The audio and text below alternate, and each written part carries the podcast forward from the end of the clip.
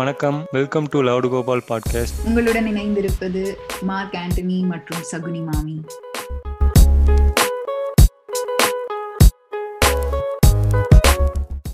Hi hello வணக்கம் மக்களே. இது லவுடு கோபால்ல இருந்து உங்கள் சகுனி மாமி. இன்னைக்கு நான் யார் கூட பேச போறேன் அப்படின்னா ரேடியோ மேவிக்ஸ் அப்படின்னு ஒரு கம்யூனிட்டி இருக்கு. அந்த கம்யூனிட்டில இருந்து டாம் அப்படிங்கிறவர் வந்து அஹ், நம்மளோட இன்னைக்கு இணைந்திருக்காரு.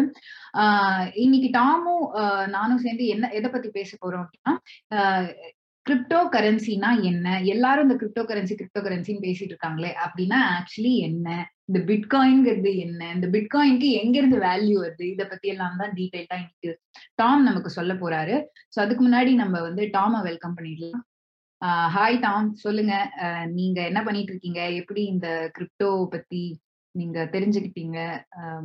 உங்களோட கிரிப்டோ ஜேர்னி எப்ப ஸ்டார்ட் ஆச்சு? இதெல்லாம் எங்களுக்கு கொஞ்சம் சொல்லுங்களேன். ஓகே வணக்கம். நான் Tom. From Radio Mavericks crypto பற்றி சொல்லணும்னா நான் என்ன பண்ணி எப்படி எப்படி இன்வால்வ் ஆனேன்னா வந்து கிரிப்டோ மைனிங் ஒன்று இருக்குது அதை பற்றி நம்ம டீட்டெயிலாக பேச போகிறோம் ஸோ ஒரு ஒரு ஸ்டேஜில் வந்து பல கொஞ்சம் வருஷத்துக்கு முன்னாடி அதை பற்றி நான் வந்து ஒரு டெக் ஃபோரமில் படிச்சு படித்தேன் ஆக்சுவலாக அது வந்து டாப் ரெடிட் மாதிரி ஒரு news dot Y Combinator dot com அப்படின்னு ஒரு ஃபோரம் இருக்குது அது வந்து ஃப்ரண்ட் பேஜில் வந்து ஒரு போஸ்ட் இருந்தது. மைனிங் எப்படி பண்ணுறது அப்படின்ற ஒரு ஆர்டிக்கல் அதை பார்க்கும்போது தான் வந்து அ- அதை பார்க்கும்போது நான் ஃபஸ்ட் தெரிஞ்சுக்கிட்டேன்.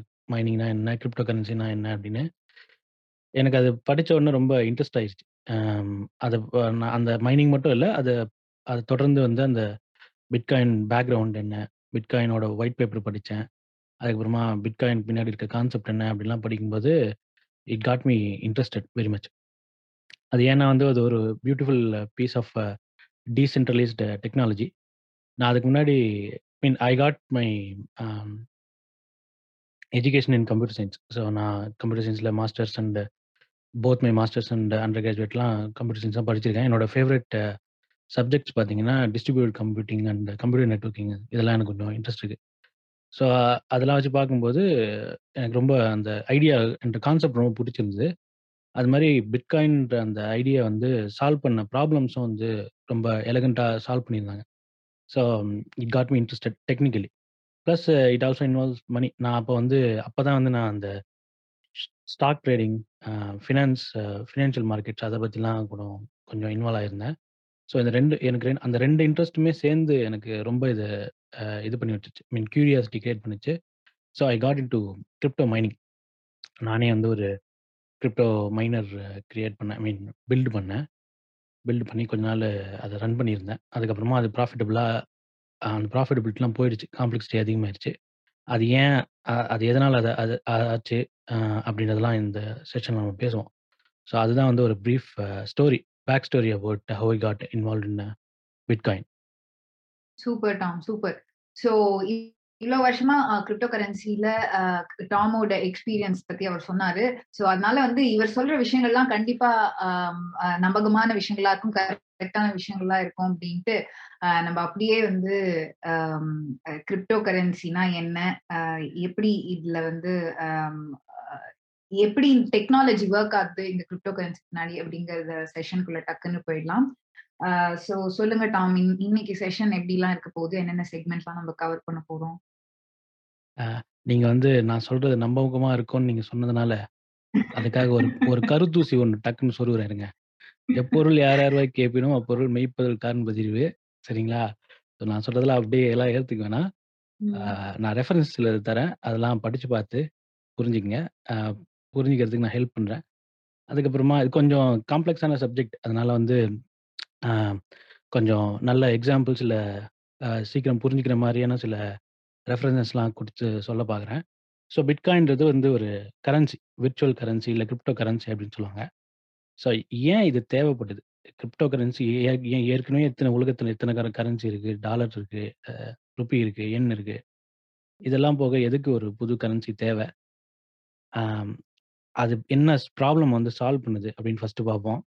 தியரட்டிக்கலாக பார்ப்போம். அதுக்கப்புறம் எப்படி அந்த ப்ராப்ளம் வந்து சால்வ் பண்ணுது அப்படின்னு பார்ப்போம் அதுக்கப்புறமா கொஞ்சம் டெக்னிக்கல் டீட்டெயில்ஸ்குள்ளே போவோம் எப்படி பிளாக் செயின்னா என்ன பிளாக் செயினோட ஸ்ட்ரக்சர் என்ன கிரிப்டோ மைனிங்னா என்ன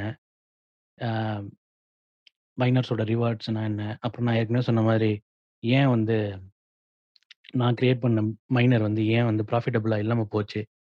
அப்படின்றதெல்லாம் குயிக்கா பார்ப்போம். இது வந்து ஒரு 4 ஆர் 5 அ ப்ராடர் டாபிக்ஸ பத்தி பேசுவோம். அதுதான் இன்னைக்கு நம்ம பேச ஓகே. சூப்பர். ஆல்ரைட். ஸோ இப்போ வந்து ஃபர்ஸ்ட்டு எதனால இது வந்தது? Why decentralise decentralised system came into first place அப்படிங்கறத வந்து நீங்க பார்க்கலாம் அப்படின்னீங்க. ஸோ சொல்லுங்க.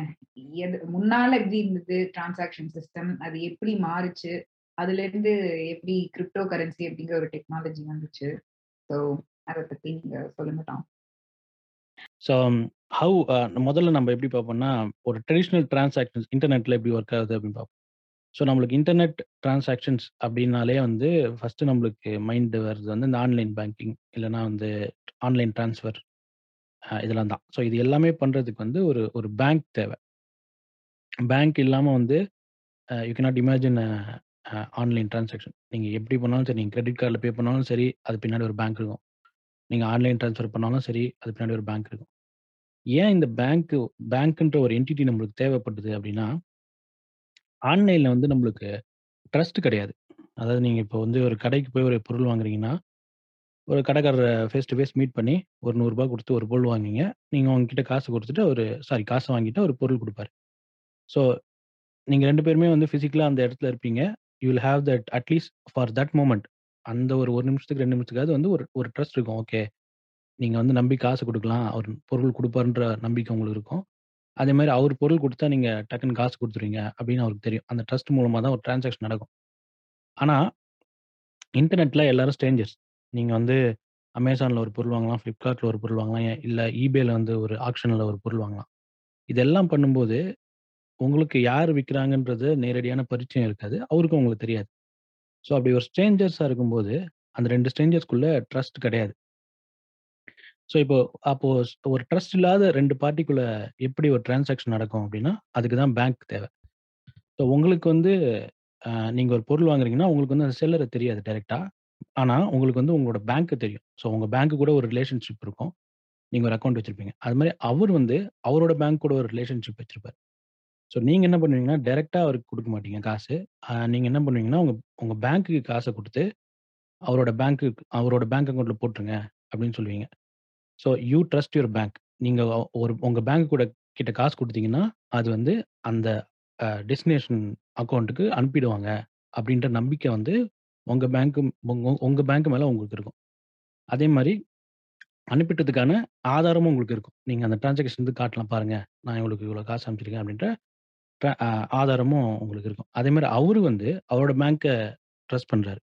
என்ன பண்றாருன்னா, நீங்க குடுக்குற காச கரெக்ட்டா அவங்க எடுத்துட்டு வந்து நம்ம நம்மகிட்ட குடுத்துருவாங்க. அப்படின்ற அ அ ட்ரஸ்ட் அவருக்கு இருக்கு. ஸோ உங்களுக்கும் அந்த இன்னொரு பார்ட்டிக்கும் டைரக்டர் ட்ரஸ்ட் கிடையாது. ஆனா, நடுவுல ட்ரஸ்டட் தேர்ட் பார்ட்டி. அதனால தான் வந்து இது banks are called trusted third party. இந்த இந்த பேங்க்ன்றது ஒரு தே தேர்ட் பார்ட்டி. அந்த தேர்ட் பார்ட்டி மேலே ரெண்டு பேருமே ட்ரஸ்ட் வச்சிருக்கிறதுனால, இந்த டிரான்சாக்ஷன் வந்து இன்டர்நெட்ல பண்ண முடியுது. ஸோ இதுதான் வந்து role of banks in any online transaction. இது வந்து uh, எல்லா எல்லா ஆன்லைன் டிரான்சாக்ஷ டிரான்சாக்ஷனுமே இது பொருந்தும். போத் நேஷ்னலி அண்ட் இன்டர்நேஷ்னலி நீங்கள் குளோபலாக வாங்குறதுனா கூட இது பொருந்தும். கிரெடிட் கார்டும் இந்த இந்த இந்த வகையில் வந்துடும் கிரெடிட் கார்ட்ஸ் கிரெடிட் கார்டும் வந்து it is issue issued by a bank. So இதனால தான் வந்து நம்மளுக்கு ஆன்லைனில் டிரான்சாக்ஷன் பண்ணும்போது ஒரு ஒரு பேங்கோட அவசியம் தேவைப்படுது. Through to mitigate the problem of not having trust between 2 people. Okay. ஆனா இது ரொம்ப சிம்பிளா இருக்கு. இதுல என்ன பிரச்சனை இருக்கு? இதுல என்ன பிரச்சனைன்னா, இந்த பேங்கிங் சிஸ்டம் கண்டுபிடிச்சது வந்து ரொம்ப நாளைக்கு முன்னாடி கண்டுபிடிச்சாங்க. இன்டர்நெட் வந்து ஒரு எவ்வளோ? ஒரு 50 வருஷம், 60 வருஷம் இருக்கும். மெயின் ஸ்ட்ரீம்க்கு வந்தே வந்து ஒரு 30, 40 வருஷம் தான் இருக்கும். ஆனா, இந்த பேங்க்ன்றது சிஸ்டம் வந்து ரொம்ப நாளா இருக்கு. 100 வருஷமா, 150 வருஷமா இருக்கு. பழைய பேங்க்ஸ்லாம் இருக்கு. 100 100 வருஷத்துக்கு மேலான பேங்க்ஸ்லாம் இருக்கு. அதாவது இந்த சிஸ்டம் வந்து இன்டர்நெட் வரத்துக்கு ரொம்ப நாளைக்கு முன்னாடியே கண்டுபிடி கண்டுபிடிக்கப்பட்ட பேங்கிங் சிஸ்டம். இப்போ புதுசாக இன்டர்நெட் ஒரு டெக்னாலஜி வருது. அது வந்து இன்னும் வேகமாக அது யூஸ் அதை யூஸ் பண்ணி டிரான்சாக்ட் பண்ண முடியும். நீங்கள் உங்களால் வந்து ஒரு படத்தையே வந்து பத்து நிமிஷத்தில் டவுன்லோட் பண்ண முடியும். ஒரு 10 ஜிபி படத்தையே வந்து பத்து நிமிஷத்தில் இருபது நிமிஷத்தில் டவுன்லோட் பண்ணணும். அந்த அளவுக்கு ஃபாஸ்ட்டான டெக்னாலஜி. நம்ம என்ன பண்ணுறோன்னா இந்த புது டெக்னாலஜி வந்தப்புறமா, அதுக்காக ஒரு தனி அ ட்ரா டிரான்சாக்ஷன் சிஸ்டம் கண்டுபிடிக்காம, ஏற்கனவே 100 வருஷமா இருந்த ஒரு ஒரு சிஸ்டம் எடுத்துட்டு வந்து இந்த இன்டர்நெட் கூட ஃபிட் பண்றோம். நம்ம பார்க்குற இந்த இந்த செக் சிஸ்டம், ஆன்லைன் ட்ரான்ஸ்ஃபர் எல்லாமே வந்து இதுக்கு முன்னாடி இந்த சிஸ்டத்தோட அப்படியே ஒரு டிஜிட்டல் வடிவம் தான். இதுக்காக புதுசா ஸ்க்ராட்ச்லேருந்து தயார் பண்ணப்பட்ட சிஸ்டம் கிடையாது. ஏற்கனவே இந்த சிஸ்டம் வந்து எப்படி வந்து இந்த இன்டர்நெட் கூட ஃபிட் பண்ணலாம் அப்படின்னு ஒரு ஹேக்கியான ஒரு ஒர்க் அரவுண்ட் சொல்யூஷன் மாரி தான். எதுவுமே வந்து நம்ம பண்ற இன்னைக்கு அ பண்ற ஆன்லைன் டிரான்சாக்ஷன் எதுவுமே இன்டர்நெட்டுக்காக உருவாக்கப்பட்டது கிடையாது. ஏற்கனவே இருந்த ஒரு விஷயத்த இன்டர்நெட்டுக்காக மாடிஃபை பண்ணி அங்கங்க பட்டி டிங்கரிங் பார்த்து குடுத்துருக்காங்க. ஸோ இதனால என்ன ஆகும்னா ஒரு படத்தையே உங்களால வந்து அ 10 நிமிஷத்துல ஒரு 10 ஜிபி படத்தையே உங்களால 1/2 மணி நேரத்துல டவுன்லோட் பண்ண முடியும் அப்படின்னா, நீங்க வந்து ஒரு ஒரு நாட்டிலேருந்து இன்னொரு நாட்டுக்கு ஒரு டிரான்சாக்ஷன் பண்றீங்கன்னு வைங்களேன், அது just it's just a number. நீங்க வந்து ஒரு $1000 அனுப்புறீங்க அப்படின்னா, என்ன பண்ணணும்னா ஒரு அக்கவுண்ட்ல $1000 மைனஸ் பண்ணிட்டு இன்னொரு இன்னொரு அக்கவுண்ட்ல $1000 ஆட் பண்ணணும். இதுதான் ஒரு டிரான்சாக்ஷன். ஆனா இந்த இந்த 1000 $1000ன்ற நம்பர் இந்த அக்கவுண்ட்லேருந்து அந்த அக்கவுண்ட் போறதுக்கு 3 நாள் ஆகும். ஏன் அப்படின்னா வந்து, பின்னாடி நடக்கிற ப்ராசஸிங் எல்லாமே வந்து லெகசி சிஸ்டம்ஸ். வந்து ஒரு ஒரு பேங்க் நீங்கள் நீங்க வந்து ஈவன் தோ நீங்க அந்த ரெக்வெஸ்ட்ட அந்த ட்ரான்ஸ்ஃபர் ரெக்வெஸ்ட் நீங்க ஆன்லைன் போர்ட்டல் நீங்க போய் பண்ணா கூட, பின்னாடி நடக்கிற எல்லா சிஸ்டமும் எல்லா ப்ராசஸிங்கும் வந்து பழைய ப்ராசஸ் நடக்கும். நீங்கள் வந்து ஒரு அந்த பேங்க்குக்கு போவோம் அந்த பேங்க் வந்து ஒரு கிளியரிங் ஹவுஸ்க்கு அனுப்புவாங்க. அப்புறமா ஒரு ரெ ரெமிட்டன்ஸ் ப்ரொவைடர் அனுப்புவாங்க. அவங்க வந்து அந்த டெஸ்டினேஷன் கண்ட்ரிக்கு அனுப்புவாங்க. அந்த பேங்க் வந்து அந்த பிரான்ச்சுக்கு அனுப்புவாங்க. இது மாதிரி நிறைய ஹாப்ஸ் தாண்டி தாண்டி போகிறதுக்கு அதனால தான் வந்து ரெண்டு நாள் மூணு நாள் ஆகும். ஸோ இதுதான் வந்து இந்த ட்ரெடிஷ்னல் பேங்கிங்கில் இருக்க பிரச்சனை. இன்னொன்று வந்து ரெண்டாவது வந்து need for the trust name அதாவது ரெண்டு பேரால் டைரெக்டாக பண்ணிக்க முடியாது. நீங்கள் வந்து ஒரு இமெயில் வந்து ஒருத்தர் ஒருத்தருக்கு டைரெக்டாக அனுப்பலாம். ஒரு பெரிய ஃபைலை வந்து நீங்கள் டைரெக்டாக இன்னொருத்தருக்கு அனுப்பலாம். ஆனால் பணத்தை வந்து பேங்க்கோட பேங்கோட உதவி இல்லாமல் அனுப்ப முடியாது. அதாவது ரெண்டு ரெண்டு பார்ட்டிஸ் டைரெக்டாக எக்ஸ்சேஞ்ச் பண்ணிக்க முடியாது. நடுவில் ஒரு தேர்ட் பார்ட்டி தேவை ஸோ இது இது ரெண்டும் தான் வந்து இப்போ இந்த ட்ரெடிஷ்னல் பேங்கிங் சிஸ்டமில் இருக்கிற flaws. Okay, okay. So um இந்த ஸ்கூபி டூபில வந்து அ நெறையா பெரிய பெரிய பேயெல்லாம் வரும். கடைசில அந்த எபிசோட் எண்ட்ல அந்த பேயோட மாஸ்க்க கழட்டி பார்த்தா, குட்டியூண்டு ஏதாவது ஒரு கேரக்டர் ஒளிஞ்சுகிட்டு இருக்கும். அந்த மாதிரி வந்து ஃபேன்சி இன்டர்நெட் டிரான்சாக்ஷன் வந்து ஃப்ரண்ட் எண்ட்ல இருந்தாலும், பேக் எண்ட்ல வந்து அதே ஸ்லோவா ஃபங்ஷன் ஆகுற லெகசி சிஸ்டம் தான் இன்னும் நம்ம யூஸ் பண்ணிட்டு இருக்கோம். கரெக்ட்டா? Correct, correct. இதுக்கு ஒரு நல்ல இன்னொரு நீங்க ஒரு நல்ல எக்ஸாம்பிள் சொன்னீங்க. இதுக்கு இன்னொரு எக்ஸாம்பிள் என்னன்னா வந்து, ஒருத்தர் நீங்க வந்து ஒரு பழைய காலத்துல ஒருத்தர் வந்து குதிரை குதிரை வண்டி நிறைய வச்சிருக்காருன்னு வச்சுப்போம். அவர் வந்து அதுக்காக குதிரை ஒரு 4, 5 குதிரை வண்டி வச்சிருக்காரு. அதுக்காக வந்து அந்த குதிரையெல்லாம் கட்டி போறதுக்கு ஒரு இடம் வச்சிருக்காரு. வண்டி எல்லாம் மெயின்டைன் பண்றதுக்கு ஒரு ஆள் வச்சிருக்காரு. அதுக்காக ஒரு சி சின்ன ஒரு சிஸ்டமே வச்சிருக்காருன்னு வச்சுக்கங்க. அவர் என்ன பண்றாரு, கார் கண்டுபிடிக்கிறாங்க. கார் கண்டுபிடிச்ச உடனே ஒரு நல்ல கார் ஒன்று வாங்குறாரு. ஆனா பார்க்குறாரு, இத்தனை வருஷமா நம்ம இத்தனை குதிரையை வச்சு மெயின்டெயின் பண்ணிட்டு இருக்கோம். இத்தனை வண்டி வாங்கி வச்சிருக்கோம். அதெல்லாம் வேஸ்ட் ஆயிட போதே! இந்த கார் வந்தா அப்படின்றதுக்காக என்ன பண்றாரு, அந்த இருக்கிற குதிரையெல்லாம் யூஸ் பண்ணணுமே எப்படியாவது அப்படின்றதுக்காக, அந்த காருக்கு வந்து முன்னாடி குதிரைய கட்டி அந்த கார இழுக்க வைக்கிறாரு. அது அதாவது ஒரு பழைய டெக் ஒரு புது டெக்னாலஜி வரும்போது, அந்த புது டெக்னாலஜிய முழுசா யூஸ் பண்ணாம, ஏற்கனவே இருந்த டெக்னாலஜி இருக்குதே, இல்ல அத யூஸ் பண்ணணுமே, இல்ல வேற வழி இல்லையே அப்படின்றதுக்காக, அதையும் இதையும் சேர்த்து யூஸ் பண்ணா எவ்வளோ இன்எஃபிஷியன்ட்டா இருக்கும் அப்படின்றதுக்கு அந்த குதிரை வண்டி கார் ஒரு ஒரு உதாரணம். ஸோ. அது மாரி தான். ஏ ஒரு புதுசான இன்டர்நெட் டெக்னாலஜி வரும்போது, அத முழுமையா யூஸ் பண்ணாம, ஏற்கனவே 100 வருஷத்துக்கு முன்னாடி இருந்த அந்த பேங்கிங் டெக்னாலஜி கூட இந்த இன்டர்நெட்ட சேர்த்து கட்டி அ யூஸ் பண்றது வந்து அவ்வளோ இன்எஃபிஷியன்ட்டானது. அதனால தான் வந்து நீங்க இன்டர்நேஷனல் டிரான்சாக்ஷன்லாம் பண்ணீங்கன்னா, 3 நாள், 4 நாள் ஆகும். பிளஸ் அ சார்ஜஸும் நெறைய ஆகும். நீங்க வந்து நெறைய பே பண்ணுவீங்க. அந்த டிரான்சாக்ஷன் சார்ஜஸ்லாம் நெறைய பே பண்ணுவீங்க. ஏன்னா வந்து அத்தன பார்ட்டிஸ் இன்வால்வ் அத்தன கை மாறி போகும். ஸோ ஆளுக்கு ஒரு கம் கமிஷன் இருக்கும். எடுத்துப்பாங்க. அதனால தான் வந்து நீங்க பண்ற டிரான்சாக்ஷன் ஸ்லோவும் இருக்கும். அதே நேரத்தில வந்து காசும் அதிகமாகும். சார்ஜஸும் அதிகமாகும். ஓகே. ஸோ இந்த இடத்துல வந்து எ எப்படி நமக்கு வந்து கிரிப்டோ கரன்சி யூஸ்ஃபுல்லா இருக்கு? இந்த பிரச்சனைய எப்படி கிரிப்டோ கரன்சி சால்வ் பண்ணுது? ஓகே. ஸோ இதுக்கு நம்ம வந்து நாமளே ஒரு ஹைப்போதெட்டிக்கலா ஒரு சிஸ்டம் ஒண்ணு டிசைன் பண்ணுவோம். சரிங்களா? ம். இப்போ வந்து ஒரு சின்ன ஊர் இருக்கு. அந்த ஊர்ல ஒரு பேங்க் இருக்கு. அ அந்த பேங்க் யூஸ் பண்ணி ஒரு ஒரு சின்ன ஈக்கோசிஸ் ஒரு எக்கானமி நடந்துட்டு இருக்கு. ஒரு 10 பார்ட்டிஸ் இருக்காங்கன்னு வச்சுப்போம்.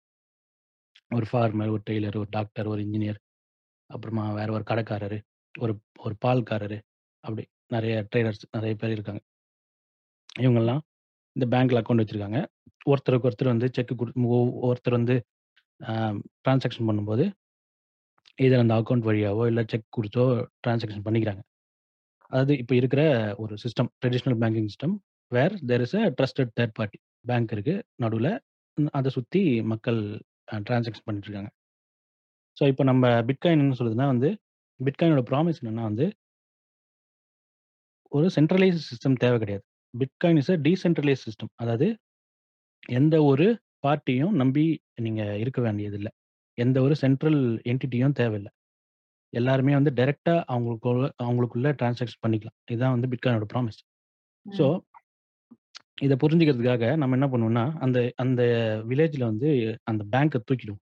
ஸோ என்ன பண்றாங்க, அந்த 10 ட்ரேடர்ஸும் என்ன பண்றாங்க, இனிமேல் நம்மளுக்கு பேங்க்கே வேணாம்ப்பா.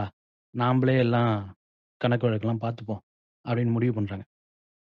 முடிவு பண்ணிட்டு ஒரு சிஸ்டம் கொண்டு வராங்க. ஒரு சின்ன ஒரு 2 பேர் எக்ஸாம்பிள் எடுத்துப்போம். ஒரு ஒரு பால்காரர் ஒருத்தரு, அ ஒரு டெய்லர் ஒருத்தர் இருப்பாருன்னு வச்சுக்கங்க. இவங்க 2 பேரும் என்ன சொல்றாங்க, நாம்பளே இனிமேல் டீல் பண்ணிப்போம். பேங்க்லாம் தேவையில்ல. நான் வந்து எப்பப்பலாம் உன்கிட்ட பால் வாங்குறேனோ, அப்பப்பலாம் ஒரு லெட்ஜர்ல எழுதி வச்சுப்போம். அ ஐ ஐ ஓ யூ ₹10 இல்ல ₹100ன்னு எழுதி வச்சுப்போம். அதேமாரி அ நீ வந்து எப்பப்பலாம் வந்து எனக்கு வந்து அ ட்ரெஸ் குடுக்குறியோ, துணி தச்சு குடுக்குறியோ, அப்போ வந்து இதே மாதிரி அந்த லெட்ஜர்ல எழுதிருவோம். அப்படின்னு ஒரு லெட்ஜர் மெயின்டெயின் பண்ணிக்கலாம் நமக்குள்ள. கணக்கு புக் மாதிரி? கணக்கு கணக்கு நோட். ஒரு நோட் நோட் புக் அவ்வளோதான். அப்படின்னு அப்படின்னு சொல்றாங்க. அப்ப என்ன பண்றாரு, அந்த டெய்லர் வந்து அவர் வீட்ல ஒரு நோட் புக் வச்சிருப்பாரு, அவர் கடையில. எப்பப்பலாம் வந்து ஒரு பால்காரர் வந்து பால் குடுக்குறாரோ, அப்போ அந்த நோட்ல ஒரு என்ட்ரி போட்டுருவாங்க. அதேமாரி எப்பப்பலாம் இவரு வந்து அவருக்கு ஒரு சர்வீஸ் பண்ற புரொவைட் பண்றாரோ, டெய்லர் வந்து துணி தச்சு குடுக்குறாரோ, அப்போ இன்னொரு போட்டுருவாங்க. மாசத்துக்கு ஒரு தடவ அத டேலி பண்ணி, ஓகே மொத்தமா நீ என்கிட்டேருந்து இவ்வளோ வாங்கியிருக்க, நான் உன்கிட்டேருந்து இவ்வளோ வாங்கியிருக்கேன். மீதி இவ்வளோ இந்தா காசு அப்படின்னு சொல்லிட்டு செட்டில் பண்ணிப்பாங்க. இதுதான் அந்த சிஸ்டம். சரிங்களா? இது ஓகே. வந்து ஒரு சிம்ப்ளஸ்ட் ஃபார்ம் ஆஃப் சிஸ்டம். புரிஞ்சுக்கிறதுக்காக சொல்றேன். ஸோ இது இது இது வந்து ஒரு சிம்ப்ளஸ்ட் ஃபார்ம் ஆஃப் லெட்ஜர். இதுல என்ன பிரச்சனைன்னா, இது இந்த சிஸ்டம் எது வரைக்கும் ஒர்க் ஆகும் அப்படின்னா, ஒருத்தர் ஏமாத்துற வரைக்கும் ஒர்க் ஆகும். ஃபார் எக்ஸாம்பிள் அ பால்காரர் வந்து 1 லிட்டர் பால் குடுக்குறாரு. ஓகேவா? ஆனா இவரு வந்து 1/2 லிட்டர் பால் தான் குடுத்தாருன்னு கணக்கு எழுதிட்டாரு. இல்லன்னா துணி தச்சு குடுக்காததுக்கு முன்னாடியே, நான் இவனுக்கு இவ்வளோ துணி குடுத்தேன் அப்படின்னு மாத்தி கணக்கு எழுதுறாரு. இல்ல பொய் கணக்கு எழுதுறாருன்னு வச்சுக்கங்களேன். அப்போ அந்த ட்ரஸ்ட் பிரேக் ஆயிடும். கரெக்ட்டா? ஆமா. அது மாரி ஒருத்தர் ஏமாறுற வரைக்கும், அந்த ட்ரஸ்ட் இருக்க வரைக்கும் இந்த சிஸ்டம் ஒர்க் ஆகும். ஆனா அந்த ட்ரஸ்ட் இருந்தா, ட்ரஸ்ட் போயிடுச்சுன்னா, இந்த சிஸ்டம் ஒர்க் ஆகாது. ஸோ இ இது மாரி நடக்குது. ஒரு நாள் வந்து டெய்லர் கிட்ட தானே புக் நோட் புக் இருக்கு. அதனால அவர் என்ன பண்றாருன்னா, ஒரு தடவ வந்து பொய் கணக்கு எழுதிறாரு. அத வந்து பால்காரர் கண்டுபிடிச்சுறாரு. கண்டுபிடிச்ச உடனே, ஓகே வேலைக்கு ஆகுது அப்படின்னு சொல்லிட்டு இந்த சிஸ்டம ஸ்கிராப் பண்ணிடலாம். நீ நான் உன்ன நம்ப மாட்டேன் அப்படின்றாரு. இன்னொருத்தர் வந்து என்ன சொல்றாருன்னா, இத விட ஒரு இது இத சால்வ் பண்றதுக்கு நான் ஒரு சொல்யூஷன் சொல்றேன் அப்படின்னு சொல்றாரு. அவர் என்ன சொல்றாரு, நீ இப்ப என்ன பிரச்சனை? ஒருத்தர் கிட்ட நோட் இருக்கு. அவரு தப்பா எழுதுறாரு. அதானே பிரச்சனை. இப்ப என்ன பண்ணுங்க, 2 பேருமே ஒரு நோட் வச்சுக்கங்க. அந்த லெட்ஜரியே ஒருத்தர் கிட்ட இல்லாம 2 பேரும் அதே லெட்ஜர வச்சுக்கங்க. எப்பப்ப டிரான்சாக்ஷன் நடக்குதோ, அத 2த்துலயும் எழுதுங்க. 2 பேரும் சைன் போடுங்க. ஸோ இப்போ வந்து ஒரு பால்காரர் வந்து பால் விக்கிறாருன்னா, அந்த கணக்கு வந்து அ 2 லெட்ஜர்லயும் போய் ரெக்கார்ட் ஆகும். இப்போ பா ஒரு பால் வந்து ரூ. 50ன்னு வச்சுக்கோங்களேன் so a tailor owes a milkman ₹100 or a ₹50 அப்படின்ற என்ட்ரி வந்து 2 ரெக்கார்ட்லயும் 2 நோட் புக்லயும் ரெக்கார்ட் பண்ணுவாங்க. எழுதிட்டு 2 பேருமே கையெழுத்து போடுவாங்க. 2 ரெக்கார்ட்லயும். ஸோ அவர் என்ன சொல்றாருன்னா, நீங்கள் நீங்க கடைசியா கணக்கு பார்க்கும்போது, எந்தெந்த டிரான்சாக்ஷன்ல 2 நோட் புக்லயும் இருக்கோ, எந்தெந்த டிரான்சாக்ஷன்ல 2ஓட 2 பேரோட கையெழுத்தும் இருக்கோ, அது மட்டும் தான் வந்து செல்லுபடியாகும். அதுதான் வந்து வேலிடான டிரான்சாக்ஷன். அத மட்டும் நீங்க எடுத்துக்கங்க. அப்போ ஒருத்தர் இன்னொருத்தருக்கு தெரியாம ஒரு ரெக்கார்ட் பண்ண முடியாது. ஏன்னா பண்ணா இவரோட சைன் அங்க இருக்காது. மேட்ச் ஆகாது. அந்த அந்த லெட்ஜர்ல இது மேட்ச் ஆகாது. ஸோ. இப்படி இப்படி பண்ணிக்கங்க அப்படின்றாரு. இது ஒர்க் ஆகுமா? அ கையெழுத்த வந்து ஃபோர்ஜ்லாம் பண்ணிடலாமே இதுல. அந்த மாதிரி பண்ணிட்டா எப்படி இது ஒர்க் ஆகும்? ஆமா. ஆ. அ அது அது கரெக்ட்டான பாயிண்ட். ஸோ அதாவது இங்க என்ன இங்க என்ன முக்கியம்னா வந்து, அந்த கையெழுத்த வந்து ஃபோர்ஜ் பண்ணாம இருக்க வரைக்கும், அதே மாதிரி ஒருத்தரோட நாலெட்ஜ் இல்லாம இன்னொரு லெட்ஜர்ல ஒருத்தரால எழுத முடியாது. எழுதக்கூடாது. அந்த ம். இந்த 2 கேரண்டி இருக்க வரைக்கும் இது ஒர்க் ஆகும். கரெக்ட். ஸோ கையெழுத்து வந்து ஒரு கேரண்டி இருக்குன்னு வச்சுக்கோங்க. ஒரு தியரிட்டிக்கலான கேரண்டி இருக்கு. இந்த கையெழுத்த வந்து யாராலயும் ஃபோர்ஜே பண்ண முடியாது. இவரால மட்டும் தான் போட முடியும். அப்படின்னு ஒரு கேரண்டி. இன்னொன்னு வந்து ஒரு நோ எ மில்க்மேனோட நோட் புக்ல லெட்ஜர்ல மில்க்மேனால மட்டும் தான் எழுத முடியும். இவரோட அ டெய்லரோட நோட் புக்ல டெய்லரால மட்டும் தான் எழுத முடியும். மில்க்மேனால போயிட்டு டெய்லரோட நோட் புக்ல என்ட்ரி போட முடியாது. அப்படின்னு இன்னொரு கேரண்டி இருக்கு. இந்த 2 கேரண்டி இருக்க வரைக்கும் இந்த சிஸ்டம் ஒர்க் ஆகும். ரைட்டுங்களா? கரெக்ட். இப்போ அ 2 பேர். இப்போ இன்னும் ஒரு 2 பேர ஆட் பண்ணுவோம். இன்னும் ஒரு 2 பேர் இந்த சிஸ்டம்ல வந்து ஜாயின் பண்ணிக்கிறாங்க. ஒரு ஒரு மளிகை கடைக்காரர் வராரு. இன்னொரு வேற யார வச்சுக்கலாம். வேற ஒரு ஏதாவது சொல்லுங்களேன். வேற ஃபார்மர்ன்னு ஆ. ஃபார்மர். ஆ ஓகே. ஆ ஒரு ட்ரேடர், ஒரு ஃபார்மர், ஒரு மில்க்மேன், ஒரு அ டெய்லர். 4 பேர் இருக்காங்க. இப்போ என்ன ஆகும்னா, இந்த ஏற்க எ முன்னாடி 2 நோட் புக் இருந்தா, இப்ப இந்த நோட் புக் வந்து 4 ஆகும். ஸோ 4 பேர் இருக்காங்க. 4 பேர் கையிலயும் ஒரு லெட்ஜர் இருக்கும். 4 பேர் கையிலயும் ஒரு நோட் புக் இருக்கும். எல்லா டிரான்சாக்ஷனும் எல்லா டிரான்சாக்ஷனும் 4 நோட்லயும் போய் என்டர் ஆகும். 4 பேரும் கையெழுத்து போடுவாங்க. அப்ப மட்டும் தான் இது ஒர்க் ஆகும். அதாவது இப்போ ஃபார்மரும், மில்க்மேனும் எழுதினா கூட, அது வந்து டெய்லர் அண்ட் அ ட்ரேடரோட நோட்லயும் போய் போய் என்டர் ஆகும். ஸோ இந்த சிஸ்டம்ல எந்த ஒரு டிரான்சாக்ஷன் நடந்தாலும், அது வந்து எல்லா லெட்ஜர்லயும் போயிட்டு ரெக்கார்ட் ஆகும். எல்லாரோட கையெழுத்தும் எ கலி கையெழுத்தும் போயிட்டு அதில் போடும் போடணும். அப்படி இருந்தா மட்டும் தான் இந்த டிரான்சாக்ஷன் ஒரு வேலிட் டிரான்சாக்ஷனா ஒத்துக்கொள்ளப்படும். சரிங்களா? ம். இந்த ஓகே. இந்த சிஸ்டம் பேரு தான் டிஸ்ட்ரிபியூட்டட் லெட்ஜர். ஓகே. லெட்ஜர் வந்து ஒரு முன்னாடிலாம் எப்படி இருக்கும்னா, இந்த சிஸ்டம் வந்து ஒரு பேங்க் கையில இருக்கும். பேங்க் வந்து நம்புவோம். ஓகே. நீ வந்து இப்போ கணக்கு பார்த்துக்கோ. நான் யார் யாருக்கு எவ்வளோ எவ்வளோ குடுக்குறேன் அப்படின்றத பேங்க் வந்து மெயின்டெயின் பண்ணும். ஒரு அக்கவுண்ட்ல. இந்த அக்கவுண்ட்லேருந்து இந்த அக்கவுண்ட்க்கு இவ்வளோ போச்சு. இந்த அக்கவுண்ட்ல இவ்வளோ பேலன்ஸ் இருக்குன்னு. இப்போ வந்து அது வந்து சென்ட்ரலைஸ்ட் லெட்ஜர். இது வந்து டீசென்ட்ரலைஸ்ட் ஆர் டிஸ்ட்ரிபியூட்டட் லெட்ஜர்ல வந்து எல்லா பார்ட்டிஸும் அவங்கவங்க தனியா மெ மெயின்டெயின் பண்ணுவாங்க. ஒரே கணக்க மெயின்டெயின் பண்ணுவாங்க. அவங்கவங்க வந்து அந்த லெட்ஜர வந்து பார்த்துப்பாங்க. கஸ்டடி வச்சுப்பாங்க. ஸோ இதுதான் டிஸ்ட்ரிபியூட்டட் லெட்ஜர். இந்த லெட்ஜர் இந்த லெட் இந்த ஐடியா பேஸ் பண்ணி தான் வந்து பிட்காயினே ஒர்க் ஆகுது. இப்போ நம்ம சொன்னோம் இல்லையா? Distributed ledger. இதோட digital form or technical form தான் வந்து பிளாக் செயின். பிளாக் செயின்றது இந்த டிஸ்ட்ரிபியூட்டட் லெட்ஜர இம்ப்ளிமெண்ட் பண்ற ஒரு டெக்னாலஜி. அது பேர் தான் ஒரு அல்காரிதம் இல்ல டெக்னாலஜின்னு வச்சுப்போம். அதுதான் வந்து பிளாக் செயின். ஸோ இந்த பிளாக் செயின் தான் வந்து எந்த கிரிப்டோ கரன்சிக்கும் முக்கியமா பிட்காயினுக்கு அடிப்படையான ஒரு டெக்னாலஜி. அத பத்தி தான் நம்ம பார்க்க போறோம். ரைட். ஸோ யாராலயுமே வந்து ஏமாத்த முடியாத ஒரு ஸ்ட்ராங்கான டீசென்ட்ரலைஸ்டு சிஸ்டம் தான் இந்த இந்த டிஸ்ட்ரிபியூட்டட் லெட்ஜர் சிஸ்டம். அண்ட் இத வந்து பிளாக் செயின் அப்படிங்கிற ஒரு டெக்னாலஜி வச்சு இந்த டிஸ்ட்ரிபியூட்டட் லெட்ஜர நம்ம கிரியேட் பண்றோம். கரெக்ட். அதனால தான் வந்து இது இது வந்து ட்ரஸ்ட்லெஸ் சிஸ்டம் அப்படின்னு சொல்லுவாங்க. அது முன்னாடி வந்து பேங்க்கை வந்து எல்லாரும் ட்ரஸ்ட் பண்ணணும். பேங்க் ஏமாத்திருச்சுன்னா அந்த சிஸ்டம் ஒர்க் ஆகாது. அதாவது பேங்க் வந்து ஏமாத்தாது. பேங்க் வந்து கரெக்டாக என்ன ப்ராமிஸ் பண்ணுறாங்களோ அது அதுபடி நடந்துப்பாங்க. அப்படின்றத ட்ரஸ்ட் பண்ணணும். ஓகேங்களா?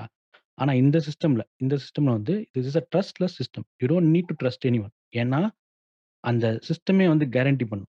ஏன்னா the trust is created by the technology. அந்த டெக்னாலஜியே வந்து ட்ரஸ்ட்ட குடுக்கும். நீங்க வந்து எந்த ஒரு த த பார்ட்டியும் அ இது பண்ண தேவையில்ல. எ ஓகே மில்க்மேன் வந்து கரெக்ட்டா நடந்துப்பாரு. இல்ல ட்ரேடர் வந்து ந ந நியாயமா நடந்துப்பாரு அப்படின்னு மனுஷங்களையோ, இல்ல பார்ட்டிஸையோ நீங்க ட்ரஸ்ட் பண்ண தேவையில்ல. The trust comes from the system itself. அந்த சிஸ்டம் டிசைன் பண்ண விதமே வந்து யாரையும் நீங்க ட்ரஸ்ட் பண்ண வேணாம். அந்த சிஸ்டமே அ அப்படிதான் டிசைன் பண்ணியிருப்பாங்க. அதனால தான் இது பேர் வந்து ட்ரஸ்ட்லெஸ் சிஸ்டம். ஓகே. சரி. இப்போ நம்ம வந்து அந்த டிஸ்ட்ரிபியூட்டட் லெட்ஜர் அப்படின்னு என்ன என்னன்னு பார்த்தோம். ஸோ அப்போ இந்த இந்த பிளாக் செயின் எப்படி அதை இம்ப்ளிமெண்ட் பண்ணுதுன்னு பார்ப்போம். ஸோ இந்த இந்த பிளாக் செயின் எப்படி வந்து பிட்காயினுக்கு வந்து ஒரு பிளாக் செயின்றது ஒரு அடிப்படையான பேசிக்கான டெக்னாலஜியோ, அது மாரி பிளாக் செயினுக்கு வந்து இன்னொரு அடிப்படையான டெக்னாலஜி இருக்குது அது பேர் என்கிரிப்ஷன். என்கிரிப்ஷன்ற ஒரு பேசிக் டெக்னாலஜி மூலமாக தான் வந்து பிளாக் செயின் ஒர்க் ஆகுது. என்கிரிப்ஷன் இல்லைன்னா பிளாக் செயின் இல்லை ஓகேங்களா?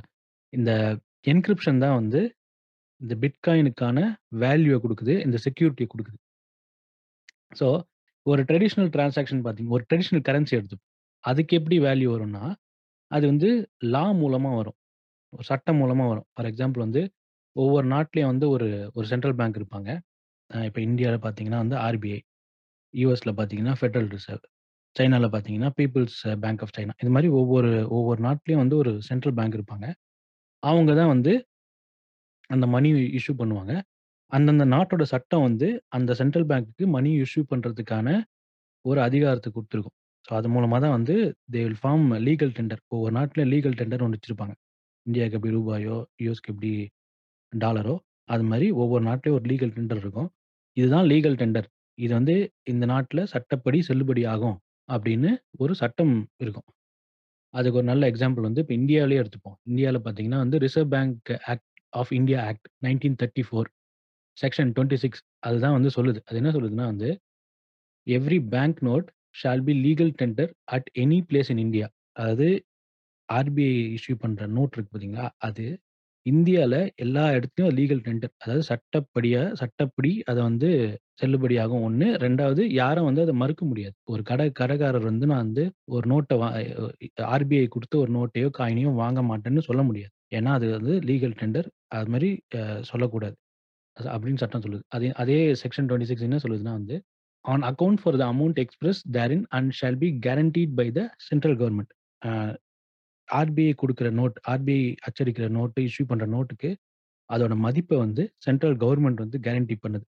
ஸோ இதுதான் வந்து இந்தியால இருக்க சட்டம். இது மாரி ஒவ்வொரு நாட்ல இப்ப இன் அ இப்போ யுஎஸ்ல பார்த்தீங்கன்னா, பெடரல் ரிசர்வ் ஆக்ட் ஆஃப் 1913 அது வந்து இது மாரி ஒரு சட்டம். அது வந்து அந்த நாட்டோட சென்ட்ரல் பேங்க்கு அ பணத்த இஷ்யூ பண்றதுக்கும், டாலர் இஷ்யூ பண்றதுக்கும், அதோட லீகல் டெண்டர் ஸ்டேட்டஸ் குடுக்குறதுக்கும் அவங்க ஒரு ந அ சட்டம் வச்சிருப்பாங்க. ஸோ இது மாரி ஒவ்வொரு நாட்டோட கரன்சியும் இது மாரி ஒரு சட்டங்கள் மூலமா தான் வந்து மதிப்பு பெறுது. இதனால தான் அது பேர் வந்து ஃபியாட் கரன்சி அப்படின்னு சொல்லுவாங்க. எஃப்ஐஐடி ஃபியாட் அப்படின்னா வந்து சட்டம். சட்டத்தின் மூலமா அ மதிப்பு அ வர வரதுனால அது பேர் ஃபியாட் கரன்சி. ஸோ இதுதான் வந்து ஒரு ட்ரெடிஷ்னல் அ மானிட்டரி சிஸ்டம் அப்படிதான் ஒர்க் ஆகும். இது இதே வந்து இப்போ பிட்காயின்க்கு நீங்க கேட்டீங்கன்னா, ஸோ பிட்காயின் யார் இஷ்யூ பண்றாங்க? எந்த கவர்மெண்ட் இஷ்யூ பண்ணுது? எந்த சென்ட்ரல் பேங்க் இஷ்யூ பண்ணுது? எந்த சட்டம் மூலமா இதுக்கு மதிப்பு கிடையாதுன்னா, இது எதுவுமே கிடையாது. எந்த நாடும் எந்த கவர்மெண்ட்டும் அதை இஷ்யூ பண்ணல. எந்த ஒரு சென்ட்ரல் பேங்க்கும் அதை பேக் பண்ணல. எந்த ஒரு சட்டமும் இதுக்கு மதிப்பு தரல. இதுக்கு வந்து இதுக்கு இதோட மதிப்பு எங்கேருந்து வருது? இல்லை இது எதனால வந்து ஒரு ஒரு உபயோகமான ஒரு டெக்னாலஜியா இருக்கு அப்படின்னா வந்து, அதுக்கு அடிப்படை காரணம் வந்து என்கிரிப்ஷன் தான். என்கிரிப்ஷன்ற ஒரு ஒரு டெக்னாலஜி தான் வந்து இதுக்கான செக்யூரிட்டியும் கொடுக்குது அதாவது இந் இந் நீங்க வந்து ஒரு பிட்காயின் வச்சிருக்கீங்க அப்படின்னா, நீங்க தான் அதுக்கு ஓனர். அப்படின்றது அப்படின்ற கேரண்டி எங்கேருந்து வருதுன்னா, அந்த என்கிரிப்ஷன்ற டெக்னாலஜி இந்த பிளாக் செயின் பிளாக் செயின்ற சிஸ்டம் வந்து அந்த க் கேரண்டிய குடுக்கும். அது எப்படி குடுக்குதுன்னு பார்ப்போம். ஸோ வந்து இப்ப இந்த பிட்காயின்ல நம்ப கவர்ன்மெண்ட் மாதிரி நெனச்சா ரூ. 1000 நோட்ட அபாலிஷ் பண்றது ஓவர் நைட்ல, காச செல்லா காசாக்குறது அந்த மாதிரி பிரச்சனைகள்லாம் அப்போ வராது. கரெக்ட்டா? அ அதுவும் வராது. அது கரெக்ட்டு. அதே மாதிரி நெனச்ச போதெல்லாம் வந்து பிரிண்ட் மணி பிரிண்ட் பண்ண முடியாது. அவுட் ஆஃப் தின் ஏர் வந்து இப்போ சென்ட்ரல் இப்போ யுஎஸ் போன வருஷம் பார்த்தீங்கன்னா, US central bank federal reserve வந்து எத்தனையோ மில்லியன்ஸ் ஆஃப் டாலர்ஸ் வந்து பிரிண்ட் பண்ணாங்க. இந்த கொரோனா வைரஸ் அந்த எக்கனாமிக் கிரைசிஸ் வரும்போது. ஸோ அது மாரிலாம் பண்ண முடியாது. பிட்காயின்ல. ஓகே. அண்ட் இந்த பிரிண்ட் பண்றோம் பிரிண்ட் பண்ண முடியாது அப்படின்னு சொல்லும்பொழுது, அ நெறைய காசு பிரிண்ட் பண்றது லீட்ஸ் டூ ஹைப்பர் இன்ஃப்ளேஷன் அப்படின்னு சொல்லுவாங்கல்ல. அத பத்தியும் ஒரு ஷார்ட்டா ஒரு 2 லைன் சொல் சொல்லிடுறீங்களா? ஆ. ஓகே. ஏன் நெறைய காசு பிரிண்ட் பண்ணக்கூடாது? அப்படி பண்ணா என்ன ஆகும் அப்படின்றது? ஸோ மணின்றது வந்து எதுக்கு நம்ம யூஸ் பண்ணுவோம்னா, சில கூட்ஸ வேல்யூ பண்றதுக்காக யூஸ் பண்ணுவோம். ஸோ நீங்க வந்து அந்தந்த நாட்ல வந்து அந்தந்த அஃபிஷியல் கரன்சியை வச்சு வே கூட்ஸை வந்து வேல்யூ பண்ணுவாங்க. இப்போ யுஎஸ்ல பார்த்தீங்கன்னா, நீங்கள் எந்த ஒரு பொருள் வாங்கினாலும் it will be valued in US dollars. இப்போது இப்போ வந்து ஒரு ஒரு நாட்டில் வந்து ஒரு ஒரு ஒரு சின்ன எக்ஸாம்பிள் எடுத்துப்போம். ஒரு மார்க்கெட் இப்போ கோயம்பேடு மார்க்கெட் இருக்குன்னு வச்சுப்போம். அந்த கோயம்பேடு மார்க்கெட்டில் வந்து ஒரு நாளைக்கு ஒரு 10 டன் வெங்காயம் வருதுன்னு வச்சுப்போம். ஓகேவா? அதை வாங்குறதுக்கு ஒரு ஆயிரம் பேர் டெய்லி வந்து வாங்கிட்டு போயிட்டு போயிட்டுருக்காங்க. இல்லை ஆயிரம் கிலோன்னு வச்சுப்போம். ஆயிரம் கிலோ அ வெங்காயம் வருது. அத வந்து டெய்லி 1000 பேர் ஆளுக்கு ஒரு 1 கிலோ வாங்கிட்டு போயிட்டுருக்காங்க. அந்த 1000 பேர்கிட்டயும் ஒரு ஃபிக்ஸட் அமௌண்ட்டான இன்கம் இருக்கும். அவங்களுக்குன்னு ஒரு ஒரு ச காசு இருக்கும். அவங்க வந்து சம்பாரிச்சு வச்சிருப்பாங்க. இல்ல பேங்க்ல போட்டு வச்சிருப்பாங்க. இப்போ அந்த அவங்க வச்சிருக்க காசு வந்து அப்படியே கான்ஸ்டன்ட்டாவே இருக்குன்னு வச்சுப்போம். ஆனா திடீர்னு என்ன ஆகுது? இந்த வெங்காயத்தோட வரத்து வந்து கம்மியாகுது. ஓகேவா? 1000 கிலோ வந்துட்டு இருந்த ந வ வந்துட்டு இருந்த வெங்காயம் வந்து திடீர்னு ஏதோ ஒரு காரணத்தால மழையினாலயோ, இல்ல வெள்ளத்தினாலயோ ஒரு 500 கிலோ ஆயிடுது. ஓகேவா? அப்ப இங்க என்ன ஆகும்னா வந்து, அந்த பேலன்ஸ் வந்து பிரேக் ஆகும். இப்ப 1000 பேர் வாங்குறதுக்கு ரெடியா இருப்பாங்க பொருள. ஆனா 1000 பேருக்கு தேவை அ அந் அவங்க அந்த ஃபிக்ஸட் அமௌண்ட்டான காசு வச்சிருப்பாங்க கையில. ஆனா வெங்காயம் வந்து ஹால்ஃப் த அமௌண்ட் தான் வந்து சப்ளை இருக்கு. அப்படின்றபோது என்ன ஆகும்னா வந்து more people will be say more uh the the same amount of money will be chasing lesser amount of goods. அப்ப என்ன ஆகும்னா வந்து பிரைஸ் அதிகமாகும். கரெக்ட்டா? கரெக்ட். ம். ஆ அதேதான். So when when money money supply கான்ஸ்டன்ட்டா இருக்கும்போது, கூட்ஸோட சப்ளை கம்மியாச்சு அப்படின்னா வந்து, அதோட பிரைஸ் அதிகமாகும். இதே மாதிரி ஆப்போசிட் நடக்குதுன்னு வச்சுப்போம். டெய்லி 1000 கிலோ வந்துட்டுருக்கு. திடீர்னு ஒரு ஒரு 1 வருஷம் நல்ல வெங்காயம்லாம் நல்லா விளையுது. இல்ல நெறைய பேர் நெறைய ஃபார்மர்ஸ் வந்து வெங்காயம் க்ரோ பண்ணியிருக்காங்க. அப்படின்னு திடீர்னு வந்து 2000 கிலோ வர ஆரம்பிச்சுருது. இப்ப என்ன ஆகும்னா வந்து, சப்ளை அதிகமா இருக்கும். ஆனா வாங்குறவங்க அதே காச வச்சு 1000 1000 பேர் தான் இருப்பாங்க. So when less money is chasing more goods, the price will drop. யாரும் வாங்குறதுக்கு ரெடியா இருக்க மாட்டாங்க. அதனால வந்து வியாபாரிங்கலாம் வந்து விலை கம்மியா குடுக்குறோம் வாங்கிக்கங்க அப்படின்னு சொல்லி பிரைஸ ட்ராப் பண்ணுவாங்க. கரெக்ட்டுங்களா? ஆமா. இதே இதே கான்செப்ட் வந்து மனிக்கும் பொருந்தும். ஒரு நாட்ல ஒரு fixed amount of monetary supply இருக்குன்னு வச்சுப்போம். ஒரு ஒரு குறிப்பிட்ட கோடிக்கணக்கான ரூபாயோ, டாலர்ஸோ இருக்குன்னு வச்சுப்போம். திடீர்னு அந்த ரூபாய் அது அதோட சர்க்குலேஷன் அதிகமாகும்போது என்ன ஆகும்னா, வென் த அ அதுக்கேத்த மாதிரி அந்த கூட்ஸ் கூட்ஸோட சப்ளை அதிகமாகும். அந்த கூட்ஸோட சப்ளை அப்படியே கான்ஸ்டன்ட்டா இருக்கு. ஆனா மணியோட சப்ளை மட்டும் அதிகமாகுதுன்னு வச்சுப்போம். அப்ப என்ன ஆகும்னா வந்து, more money will be chasing less goods. அப்ப என்ன ஆகும்னா, மணியை அதாவது பொருள விக்கிறவன் வந்து என்ன கேட்பான்னா, பிரைஸ் அதிகப்படுத்தும். அதாவது அந்த கரன்சியோட வாங்கும் திறன் கம்மியாகும். இன்னைக்கு வந்து நீங்க கரெக்ட். ஒ ஒ ரூ. 100 ரூ. 100 குடுத்து 1 கிலோ வெங்காயம் வாங்குனீங்கன்னா, நாளைக்கு வந்து ரூ. 110 குடுத்தா தான் ஒரு 1 கிலோ வெங்காயம் வாங்க முடியும். இல்ல ரூ. 150 குடுத்தா தான் 1 கிலோ வெங்காயம் வாங்க முடியும். அப்படின்னா என்ன அர்த்தம்னா வந்து, அந்த அ மனியோட அந்த பணத்தோட வாங்கும் திறன் கம்மியாகுது.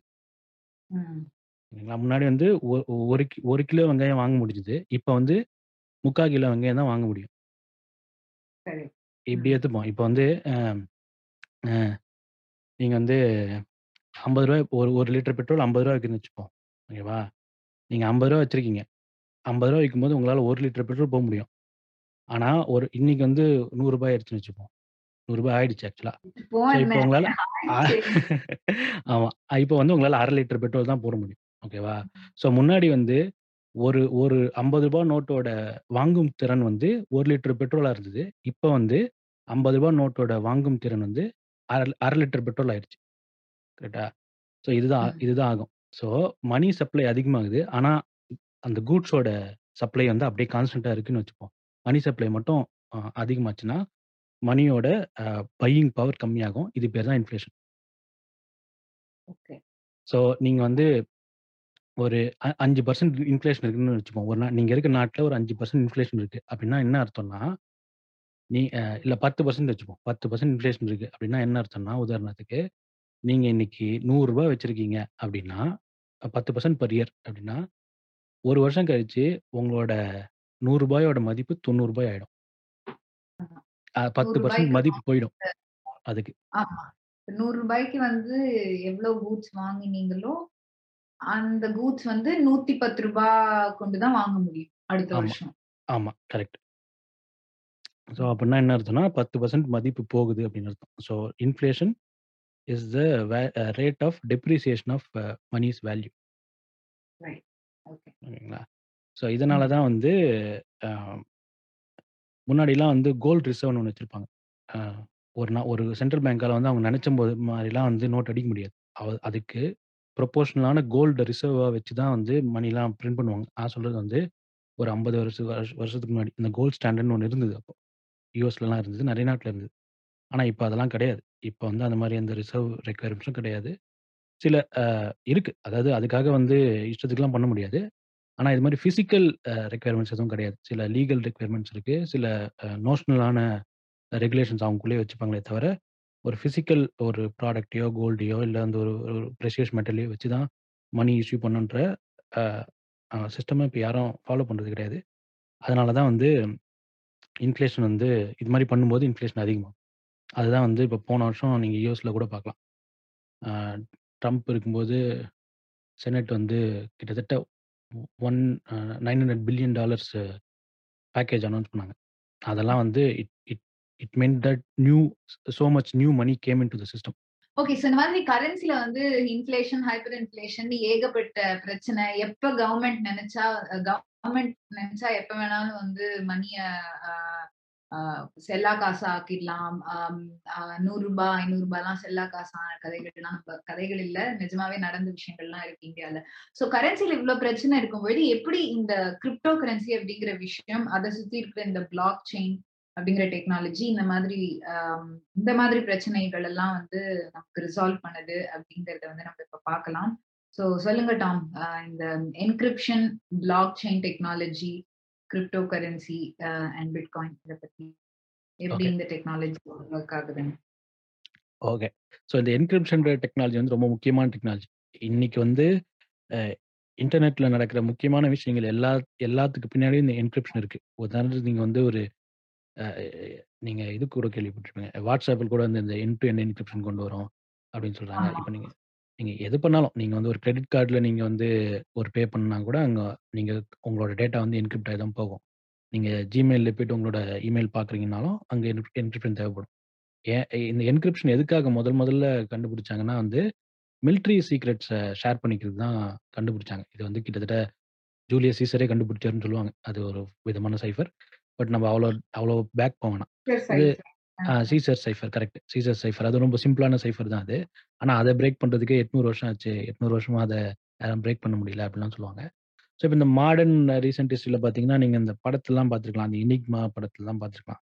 சாரி அ இமிடேஷன் கேம்ன்ற படத்துல எனிக்மா ஆமா. ஆமா. ம். இ இமிடேஷன் கேம் அப்படின்ற படத்துல எனிக்மான்னு ஒரு மிஷன் இருக்கும். இந்த ஜெர்மன்ஸ் வந்து அதை யூஸ் பண்ணி என்கிரிப்ட் பண்ணுவாங்க. ஸோ பேசிக்கலாக இது எப்படி ஒர்க் ஆகும்னா, நீங்கள் வந்து ஒரு ஏதோ ஒரு டேட்டா வச்சுருக்கீங்க அது உங்களோட மெசேஜாக இருக்கலாம்.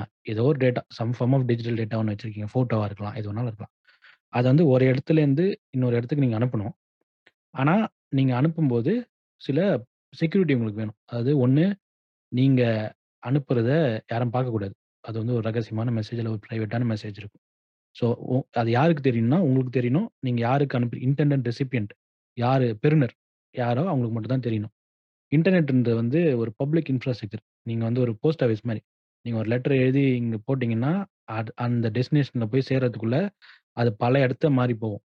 அது மாரி இன்டர்நெட்லயும் அப்படிதான். உங்களோட ஐஎஸ்பிக்கு போவோம் அப்புறமா அங்கேருந்து வெவ்வேறு ஹாப்ஸ் மூலமா பேக் எண்டுக்கு போயிட்டு, அ அந்த டெஸ்டினேஷன் ஐஎஸ்பி போய் போகும். ஸோ நடுவுல எல்லா இடத்துலயும் வந்து உங்க ட்ரா டேட்டா டிரான்ஸ்மிட் ஆயி அ ஓ தாண்டி தாண்டி போகும். ஸோ இங்க நடுவுல எந் எந்த இடத்துலயும் வந்து உங்களோட லெட்டர வந்து யாரும் பிரிச்சு படிக்கக்கூடாது. படிச்சாலும் புரியக்கூடாது. அப்படி ஒரு கேரண்டி இருக்கணும். அத குடுக்குறது வந்து என்கிரிப்ஷன். என்கிரிப்ஷன் என்ன பண்ணும்னா வந்து, நீங்க வந்து என்கிரிப்ட் பண்ணி ஒரு கீய வச்சு என்கிரிப்ட் பண்ணி அனுப்புவீங்க. அந்த கீ யார்கிட்ட இருக்கோ, அதுக்கான கரஸ்பாண்டிங் கீ அதே கீ கிடையாது. அது கரஸ்பாண்டிங் கீ யார்கிட்ட இருக்கோ, அவங்களால மட்டும் தான் அத திறந்து படிக்க முடியும். இது வந்து one of the guarantees of encryption. இதுலயே அதாவது வந்து ஆ இது சொல்லுங்க. புரிஞ்சுக்கலாமா? இப்ப வந்து அம் அனுப்புனர் வந்து ஒரு லாக்க பெறுநருக்கு வந்து அனுப்புறாரு. நடுவுல நெறைய பேர்கிட்ட கைமாறி கைமாறி அந்த லாக் போகுது. ஆனா அந்த லாக்குக்கான கீ வந்து அனுப்புனர்கிட்டயும், பெறுநர்கிட்டயும் தான் இருக்கு. சோ யாராலயுமே அந்த லாக்க ஓப்பன் பண்ண முடியாது. நடுவுல யார்கிட்ட அந்த லாக் போனாலும். ஆமா, ஆமா. இது வந்து ஒன் ஆஃப் த கேரண்ட். அது கரெக்ட். ஸோ நீங்க என்னதான் வந்து யா எத்தன பேர் கைமாறி போனாலும், அந்த யார்கிட்ட அந்த கீ அந்த சாவி இருக்கோ, அவங்களால மட்டும் தான் அத ஓப்பன் பண்ண முடியும். ஸோ இது வந்து இ இ இத குடுக்குறது என்கிரிப்ஷன் டெக்னாலஜி வந்து இந்த ஒரு ஃபெசிலிட்டிய குடுக்கும். நீங்க என்கிரிப்ட் பண்ணிட்டீங்கன்னா வந்து அந்த கீ யார்கிட்ட இருக்கோ, அவங்களால மட்டும் தான் ஓப்பன் முடியும் பண்ண முடியும். இது 1. இது ஒரு கேரண்டி. இது மாரி என்கிரிப்ஷன், கிரிப்டோகிராஃபி வந்து சில எக்ஸ்ட்ரா சில கேரண்டிஸ் கூட குடுக்கும். உதாரணத்துக்கு, நீங்க அனுப்புற மெசேஜ் இருக்கு இல்லையா? அத நடுவுல யாரும் டேம்பர் பண்ண முடியாது. அதாவது நீங்க வந்து ஏபிசின்னு அனுப்புறீங்க. நடுவுல யாரோ அத மாத்தி எக்ஸ்ஒய்இசட்ன்னு அனுப்பிடுறாங்க. அப்போ அ ரிசீவர் வந்து எக்ஸ்ஒய்இசட் தான் ரிசீவ் பண்ணுவாரு. ஆனா நடுவுல யாரோ மாத்திட்டாங்கன்னே அவருக்கு தெரியாது. இல்லையா? இ இது பேரு டேம்பரிங். ஸோ கிரிப்டோகிராஃபி மூலமா வந்து இந்த டேம்பரிங்கையும் வந்து இது பண்ணலாம். அவாய்ட் பண்ணலாம். அதாவது யார் என்ன அனுப்புறாங்களோ, அதே எக்ஸாக்ட் மெசேஜ் தான் நம்மளுக்கு வந்திருக்கு. நடுவுல அத யாரையும் மாத் யாரும் யாரும் அத மாத்தல. அப்படின்ற ஒரு கேரண்டியும் வந்து கிரிப்டோகிராஃபி குடுக்கும். அதுக்கான சில டெக்னிக்ஸும் இருக்கு கிரிப்டோகிராஃபில. சரிங்களா? ஸோ இந்த இந்த 2 விஷயத்த வச்சு தான் வந்து பிளாக் செயின் இம்ப்ளிமெண்ட் பண்ணியிருக்காங்க. ஸோ இப்ப நம்ப அத எப்படி பண்றாங்கன்னு பார்ப்போம். ஸோ நீங்க முன்னாடி okay going back to that example அந்த டிஸ்ட்ரிபியூட்டட் லெட்ஜர் எக்ஸாம்பிள் பார்த்தோம்ல, அத. எடுத்துப்போம். இப்போ ஒரு ஒரு எக்கானமிலயே இல்ல அந்த அந்த சிஸ்டம்ல இந்த பிளாக் செயின் சிஸ்டம்ல வந்து அ ஏகப்பட்ட ட்ரான்சாக்ஷன் நடக்கும். இப்ப நான் வச்சிருப்பேன் நான் ஒரு காயின் வச்சிருப்பேன், பிட்காயின் வச்சிருப்பேன். அத உங்களுக்கு அனுப்புவேன். நீங்க வந்து வேற யாருக்கு அனுப்புவீங்க. அது மாரி கோடிக்கணக்கான பார்ட்டீஸ் வந்து they will be all doing transactions simultaneously. So அது என்ன ஆகும்னா வந்து எல்லாமே வந்து ஒரு பிளாக்ல ரெக்கார்ட் ஆகும். அது என்ன பண்ணும்னா ஒரு குறிப்பிட்ட டைமுக்கு அப்புறம் 10 நிமிஷம்னு வச்சுப்போம். ஒரு டிப்பிக்கலா 10 நிமிஷத்துக்கு அப்புறமா அந்த பிளாக் என்ன பண்ணுவாங்கன்னா வந்து சீல் பண்ணுவாங்க. அதாவது கன்ஃபார்ம் பண்ணும். கன்ஃபார்ம் பண்றது என்னன்னா வந்து எழுதி சீல் பண்ற மாதிரி வச்சுப்போம். ஓகேங்களா? அந்த ப்ராசஸ் நடக்கும். அந்த பேர் தான் கன்ஃபர்மேஷன் ப்ராசஸ் நடக்கும். ஸோ இப்போ 10 நிமிஷம் என் இந்த இந்த பிளாக் செயின்ல அ ய என்னென்ன டிரான்சாக்ஷன்லாம் நடந்ததோ, யார் யாரெல்லாம் எவ்வளோ எவ்வளோலாம் குடுத்தாங்களோ, அதெல்லாம் ஒரு ரெக்கார்ட் மாரி கிரியேட் ஆகும். For example a party 1 sent party A 2 um 1 bitcoin. Party 7 sent இல்ல party A sent party X ten bitcoins இப்படி இப்படி ஒரு எல்லா டிரான்சாக்ஷன்ஸும் வந்து ரெக்கார்ட் பண்ணிகிட்டே வருவாங்க. பண்ணிட்டு என்ன பண்ணுவாங்கன்னா, இதை வந்து 10 நிமிஷத்துக்கு ஒரு தடவை கடைசி 10 நிமிஷம் நடந்த எல்லா டிரான்சாக்ஷனையும் ஒரு பிளாக்ல போட்டு அதை கன்ஃபார்ம் பண்ணுவாங்க. அந்த கன்ஃபார்ம் கன்ஃபர்மேஷன் அப்படின்றதுலாம் என்ன ஆகும் அப்படின்னா வந்து அந்த டேட்டா இருக்கு பார்த்தீங்களா? அந்த டேட்டாவோட செக்ஸம் ஒன்று கிரியேட் பண்ணுவாங்க. கிரிப்டோகிராஃபிக் செக்ஸம் அப்படின்னு ஒன்று கிரியேட் பண்ணுவாங்க. அது எதுக்கு முக்கியம் அப்படின்னா, அதுக்கு முன்னாடி அப்போ வந்து நம்ம இத இத புரிஞ்சுக்கணும்னா செக்சம்னா என்னன்னு புரிஞ்சுக்கணும். செக்சம்ன்றது என்னன்னா, இப்ப நம்ம சொன்னோம் இல்லையா முன்னாடி. அதாவது ஒரு டேட்டா வந்து ஒரு இடத்துலேருந்து இன்னொரு இடத்துக்கு போம்போதோ, இல்ல ஸ்டோர் ஆகும்போதோ, அது மாற்றப்படவில்லை அப்படின்னு ஒரு கேரண்டி வேணும்னு சொன்னேன்ல. அதுக்கு யூஸ் பண்ற ஒரு டெக்னாலஜி பேர் தான் செக்சம். அதுக்கு ஒரு எக்ஸாம்பிள் சொல்றேன். இப்போ நான் வந்து ஒரு 1000 நம்பர்ஸ் என்கிட்ட வச்சிருக்கேன். ஒரு 1000 நம்பர் என்னோட டைரியில எழுதி வச்சிருக்கேன். அதான் என்னோட டேட்டா. ஓகேங்களா? இந்த டேட்டா வந்து நான் உங்களுக்கு அனுப்பணும். என்கிட்ட வந்து ஒரே ஒரு லேண்ட்லைன் ஃபோன் மட்டும் தான் இருக்கு. கம்ப்யூட்டரோ, ஸ்மார்ட் ஃபோனோ எதுவும் இல்ல. ஒரே ஒரு லேண்ட்லைன் ஃபோன் மட்டும் இருக்கு. ஸோ இப்ப நான் என்ன பண்றேன்னா, ஃபோன் ஃபோன் எடுத்து அந்த 1000 நம்பரையும் சொல்றேன். ஒன்றா சொல்கிறேன் சொல்றேன். 10, 23, 55 அப்படின்னு 1000 நம்பரையும் சொல்றேன். நீங்க வந்து உங்களோட நோட்ல உங்களோட டைரியில எழுதிக்கிறீங்க. ஸோ இப்ப என்ன ஆச்சுன்னா, என்னோட டேட்டா வந்து என் இடத்துலேருந்து உங்க இடத்துக்கு டிரான்ஸ்மிட் ஆயிருச்சு. இப்போ எனக்கு ஒரு டவுட் வருது. ஒருவேள நம்ப சொன்னது உங்களுக்கு சரியா கேட்கலையோ, இல்ல லைன் சரியில்லாம ஏதோ ஒரு நம்பர் மிஸ் ஆயிடுச்சோ, இல்ல நீங்க தப்பா எழுதிட்டீங்களோ அப்படின்னு எனக்கு ஒரு டவுட் வருது. இப்ப நான் வந்து இத கன்ஃபார்ம் பண்ணணும். அதாவது என்கிட்ட இருந்த 1000 நம்பர் சரியா எந்த ஒரு தவறும் இல்லாம உங்ககிட்ட வந்து சேர்ந்திருக்கா? அப்படின்னு நான் வந்து தெரிஞ்சுக்கணும். ம். அதுக்கு நம்ம என்ன பண்ணலாம்? திரும்ப மொதல்ல இருந்து சொல்லலாம். கரெக்ட்டா வந்து சேர்ந்திருக்கா அப்படின்ட்டு நீங்க சொல்ல சொல்ல நான் செக் பண்ணிக்கலாம். ஆமா. அது வந்து ஒரு ட்ரிவியலான ஒரு வழி. ம். ஆனா அதுல என்ன என்ன பிரச்சனைன்னா வந்து, அந்த டேட்டா வந்து ரீட்ரான்ஸ்மிட் பண்ணணும். அந்த 1000 நம்பரையும் நான் திரும்ப சொல்லணும். எந்த டேட்டாவ நான் ஒ முதல் தடவ அனுப்பிச்சேனோ, அதே டேட்டாவ திரும்ப நான் அனுப்பணும். இப்போ ஃபார் எக்ஸாம்பிள் நான் வந்து ஒரு 10 ஜிபிக்கு ஒரு டேட்டா வச்சிருக்கேன்னு வைங்களேன். அந்த 10 ஜிபியும் திருப்பி அனுப்பணும் நான். அப்படி இல்லன்னா அந்த 10 ஜிபி நீங்க எனக்கு திருப்பி அனுப்பி, இதுதான் கரெக்ட்டான்னு பார்த்துக்கங்க அப்படின்னு நீங்க சொல்லணும். சரிங்களா? இது வந்து கொஞ்சம் கொஞ்சம் வேஸ்டேஜ் எக்ஸ்பென்சிவ். ஆமா. வேஸ்ட் ம். Wastage of data and wastage of bandwidth. அதுக்கு பதிலாக என்ன பண்ணுவாங்கன்னா, செக்ஸம் அப்படின்னு ஒன்று கிரியேட் பண்ணுவாங்க. ஒரு டைஜெஸ்ட் டைஜஸ்ட் இல்லை ஹேஷ் அப்படின்னு பல பேர் இருக்கு அதுக்கு. அது டிப்பிக்கலாக பார்த்தா அது வந்து ஒரு செக்ஸம் செக்ஸம் அப்படின்னா என்னென்னா வந்து, இந்த நூ அந்த ஆயிரம் நம்பர் இருக்கு இல்லையா? அந்த ஆயிரம் நம்பர் அந்த இன்புட் டேட்டா இருக்கு பார்த்தீங்களா? அதை வந்து ஒரு அல்காரிதம் கொடுப்பாங்க அது என்ன கொடுக்கும்னா அவுட்புட்டாக என்ன கொடுக்கணும் இன்புட்டாக வந்து இந்த டேட்டா கொடுத்தோன்னா அந்த அவுட்புட்டாக வந்து அது என்ன கொடுக்கும்னா வந்து, ஒரு டைஜெஸ்ட் கொடுக்கும் அது வந்து எப்பவுமே வந்து ஒரு ஃபிக்ஸட் நம்பராக இருக்கும். ஒரு சின்ன ஒரு ஃபிக்ஸட் லென்த்தில் இருக்கும். ஒரு பத்து கேரக்டர்னு வச்சுப்போம். எப்பவுமே அந்த 10 கேரக்டர் தான். நீ எவ்வளோ பெரிய டேட்டா கொடுத்தாலும் இன்புட் கொடுத்தாலும் அந்த அவுட்புட் வந்து ஒரு பத்து கேரக்டரில் இருக்கும். 10 கேரக்டரோ, 20 கேரக்டரோ. It depends on the strength. அவங்களுக்கு எவ்வளோ செக்யூரிட்டி வேணுமோ, அதுக்கேற்ற மாதிரி ரொம்ப செக்யூரிட்டாக செக்யூராக இருக்கணும்னா 256 பிட் பிட்ஸ் இருக்கும். இல்லை அதை விட செக்யூராக இருக்கணும் ஃபைவ் டுவெல் பிட்ஸ் கூட இருக்கும். இல்லை அவங்க ரொம்ப செக்யூராக வேணாம் அப்படின்னா வந்து ஒரு 64 பிட்டோ, 32 பிட்டோ இருக்கும். ஸோ எப்பவுமே அது ஒரு ஃபிக்ஸட் லென்த்தாக இருக்கும். ஸோ அதோட அதோட பிஹேவியர் இல்லை அதோட கேரண்டி என்னன்னா வந்து, நீங்க எ நீங்க வந்து அந்த இன்புட் டேட்டாவ நீங்க எத்தன தடவ குடுத்தாலும், அதே ஃபிக்ஸட் லென்த்தா லென்த் அ அவுட்புட் தான் அது குடுக்கும். சரிங்களா இப்ப நான் வந்து அந்த 1 ஜிபி டேட்டா இருக்கு. அந்த ஜே அந்த வந்து அந்த அல்காரிதம் குடுக்குறேன். அது வந்து எனக்கு ஒரு ஃபிக்ஸட் லென்த் ஸ்ட்ரிங் ஒண்ணு அவுட்புட் குடுக்குதா? நான் எத்தன தடவ நாளைக்கு நாளைக்கு அதே டேட்டாவ அந்த அல்காரிதம் குடுத்தாலும் அவுட்புட் அதே தான் வரும். அது ஒரு கேரண்டி. இன்னொன்னு அந்த அவுட்புட் இருக்கு பார்த்தீங்களா? அத வச்சு என்னால இன்புட்ட கண்டுபிடிக்க முடியாது. இது ம். 2வது கேரண்டி. ஓகேங்களா? இது 2 இருக்கிறத ஒரு விஷயம் பேர் தான் வந்து செக்சம். ஸோ இந்த செக்சம் எதுக்கு யூஸ் ஆகும் அப்டின்னா வந்து ஆ, டேட்டா இது இன்புட்ல கொஞ்சம் டிஃபர் டிஃபரன்ஸ் ஏதாவது இருந்தாலும் கிரியேட் ஆற செக்சம் வந்து சேமா இருக்காதுல்ல? இல்ல சேமா இருக்காது. ஒரு ஒரு லெட்டர் மாறுனா கூட, ஒரு ம். சின்ன டிஜிட் மாறுனா கூட, அவுட்புட் வந்து டோட்டலி டிஃபரண்டா இருக்கும். ம். ஸோ இங்க தான் அந்த டேம்பரிங்கும் வந்து ரிசால்வ் ஆகுது. அதுக்கும். இங்க வந்து make sure that that doesn't happen right? ஆமா. கரெக்ட். டேம்பரிங் அவாய்ட் பண்றதுக்கு ரீசன் அதான். நீங்க இன்புட் கொஞ்சம் மாறுச்சுனா கூட, உங்களுக்கு வந்து செக்சம் மேட்ச் ஆகாது. இப்போ நான் என்ன பண்றேன், என்கிட்ட அந்த 1000 நம்பர் இருக்கு இல்லையா? அத அனுப்பும்போதே நான் என்ன பண்றேன்னா, அந்த ப்ராப்ளம் சால்வ் பண்றதுக்கு அதாவது நம்ம ரீட்ரான்ஸ்மிட் பண்ற அந்த ப்ராப்ளம அவாய்ட் எப்படி பண்ணலாம்னா, நான் என்ன பண்ணுவேன்னா, உங்ககிட்ட இந்த 1000 நம்பர சொல்லுவேன்.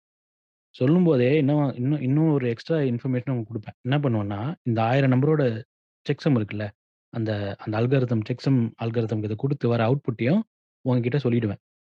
ஓகேங்களா? அந்த அல்காரிதம் எப்படி ஒர்க் ஆகுன்றது பப்ளிக் இன்ஃபர்மேஷன். அது எல்லாருக்குமே தெரியும். உங்களுக்கும் தெரியும், எனக்கும் தெரியும், எல்லா பார்ட்டீஸ்க்கும் தெரியும். ஸோ நீங்க என்ன பண்ணுவீங்கன்னா, அந்த 1000 நம்பரையும் எழுதிட்டு, அதே அல்காரிதம்க்கு அந்த 1000 நம்பர் நீங்க இன்புட் குடுப்பீங்க. குடுத்து அது ஒரு அவுட்புட் குடுக்கும் இல்லையா? அந்த அவுட்புட்டையும் நான் உங்களுக்கு ஒரு செக்சம் குடுத்தேன் இல்லையா? அதையும் மேட்ச் பண்ணி பார்ப்பீங்க. அது எப்ப மேட்ச் ஆகும்னா, நான் சொன்ன நம்பர்ஸ் எல்லாத்தையும் நீங்க கரெக்ட்டா காப்பி பண்ணியிருந்தீங்கன்னா மேட்ச் ஆகும்.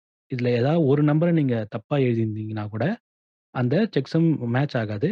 உங்களுக்கு தெரிஞ்சிரும். ஓகே நம்ப டேட்டா வந்து தப்பா வந்திருக்கு அப்படின்னு கண்டுபிடிச்சிடலாம். இது கிளியர் இருக்கா? ஓகே. இதுதான் வந்து செக்சம் டெக்னாலஜி. இது எதுக்கெல்லாம் யூஸ் பண்ணுவாங்கன்னா, நீங்க வந்து ஒரு சாஃப்ட்வேர் டவுன்லோட் பண்றீங்க. ஓகேங்களா? ஒரு விண்டோஸ்க்கே போறீங்க. விண்டோஸ்க்கு போறீங்க. ஒரு விண்டோஸ் ஐஎஸ்ஓ வந்து ஆப்பரேட்டிங் சிஸ்டம் டவுன்லோட் பண்றீங்க. ஆனா உங்களுக்கு ஒரு சந்தேகம். நம்ப விண்டோஸ்லேருந்து தான் டவுன்லோட் பண்ணணுமா? இல்ல வேற ஏதாவது ஒரு பைரேட்டட் சைட்டோ, இல்ல வேற ஏதாவது ஒரு ஃபிஷிங் ஃபிஷிங் சைட்லேருந்தோ தப்பான இல்ல ஒரு வைரஸ் இருக்க ஒரு ஓஎஸ் வருதா? டவுன்லோட் பண்ணிட்டோமா? இது இன்ஸ்டால் பண்ணலாமான்னு ஒரு சந்தேகம் வருது. அப்ப நீங்க என்ன பண்ணலான்னா விண்டோஸோட அஃபிஷியல் வெப்சைட் போயிட்டு அவன் ஒரு செக்சம் குடுத்திருப்பான்.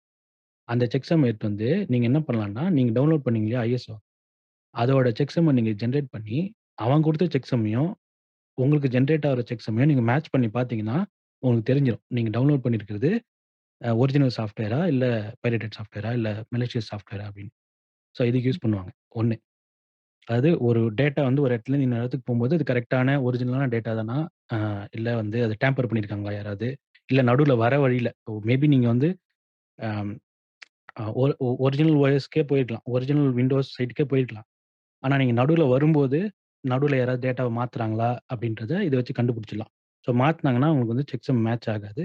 ஸோ ஃப்ராட் எவனோ டேம்பர் பண்ணியிருக்கான் அப்படின்னு கண்டுபிடிச்சிடலாம். இது ஒரு ஒரு இதுக்கு யூஸ் பண்ணுவாங்க. இன்னொன்னு எதுக்கு யூஸ் பண்ணுவாங்கன்னா, நான் வந்து ஒரு டேட்டா ஸ்டோர் பண்றேன். ஒரு இம்பார்ட்டன்ட்டான டேட்டா ஸ்டோர் பண்றேன். எனக்கு வந்து ஒரு 2 வருஷம், 3 வருஷம் கழிச்சு தான் அந்த டேட்டா தேவ. ஓகேவா? அப்ப நான் என்ன பண்ணுவேன்னா, டேட்டா ஸ்டோர் பண்ணும்போதே, அதோட செக்சம்மையும் ஜெனரேட் பண்ணி, வேற ஒரு கம்ப்யூட்டர்லயோ, வேற ஒரு யூஎஸ்பி டிரைவ்லயோ போட்டு வச்சுப்பேன். ஸோ நாளைக்கு நான் 3 வருஷம் கழிச்சு போம்போது, சப்போஸ் அந்த டேட்டா கரப்ட் ஆயிருக்கலாம். இல்ல அந்த ஹார்ட் டிஸ்க் கரப்ட் ஆயிருக்கலாம். ஏதாவது நடந்திருக்கலாம். அப்போ அந்த அந்த நான் முன்ன 3 வருஷத்துக்கு முன்னாடி ஸ்டோர் பண்ண டேட்டா கரப்ட் ஆவாம இருக்கா? அதே ஒரிஜினல் ஃபார்ம்ல இருக்கா?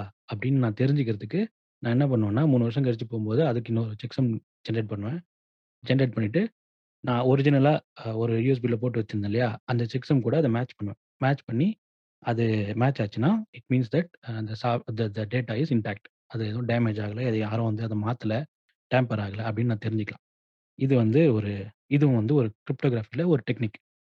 ஸோ இந்த டெக்னிக் தான் வந்து பிளாக் செயின்ல யூஸ் பண்ணுவாங்க. ஸோ என்ன பண்ணோம்னா,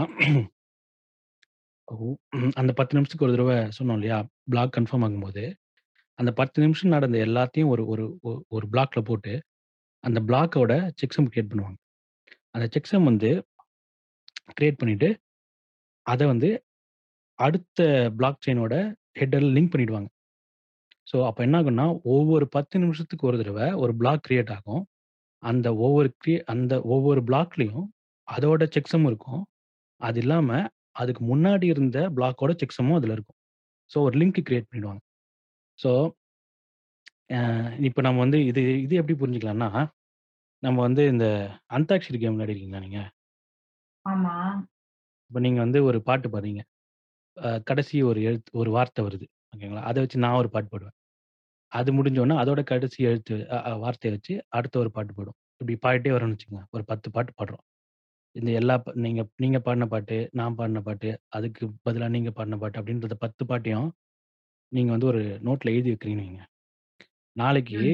அந்த 10 ப 10 பாட்டுல ஏதோ ஒரு பாட்ட மாத்தணும் அப்படின்றது ஈஸி கிடையாது. ஏதோ ஒரு ரேண்டமான பாட்டு நீங்க நடுவுல எடுத்துட்டு வந்து சொருக முடியாது. சொருகுனா மேட்ச் ஆகாது. கரெக்ட்டா?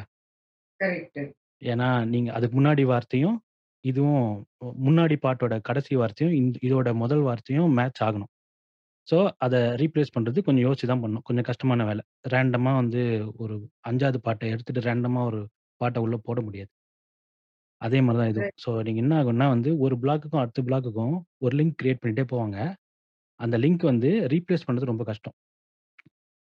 அப்படின்ற ஆல்சோ ஒரு இது ஆ. Tying it back to the ledger example we had earlier.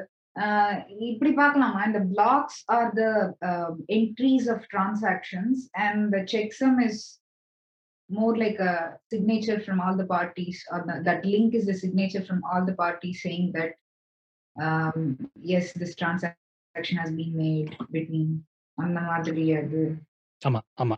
Correct. அது அதுக்கு வருவோம். அது பேர் தான் வந்து கன்சென்சஸ் மெக்கானிசம். அதாவது நீங்க அந்த ஒரு பிளாக் செயின் இருக்கு. அ அந்த பிளாக் செயின்ல வந்து ஒரு புதுசான ஒரு பிளாக் ஆட் பண்ணும்போது, இந்த சிக்னேச்சர் தேவை இல்லையா? அது இந்த இந்த ம். செக்சம் ஜெனரேட் பண்ணும். அது தேவை இல்லையா?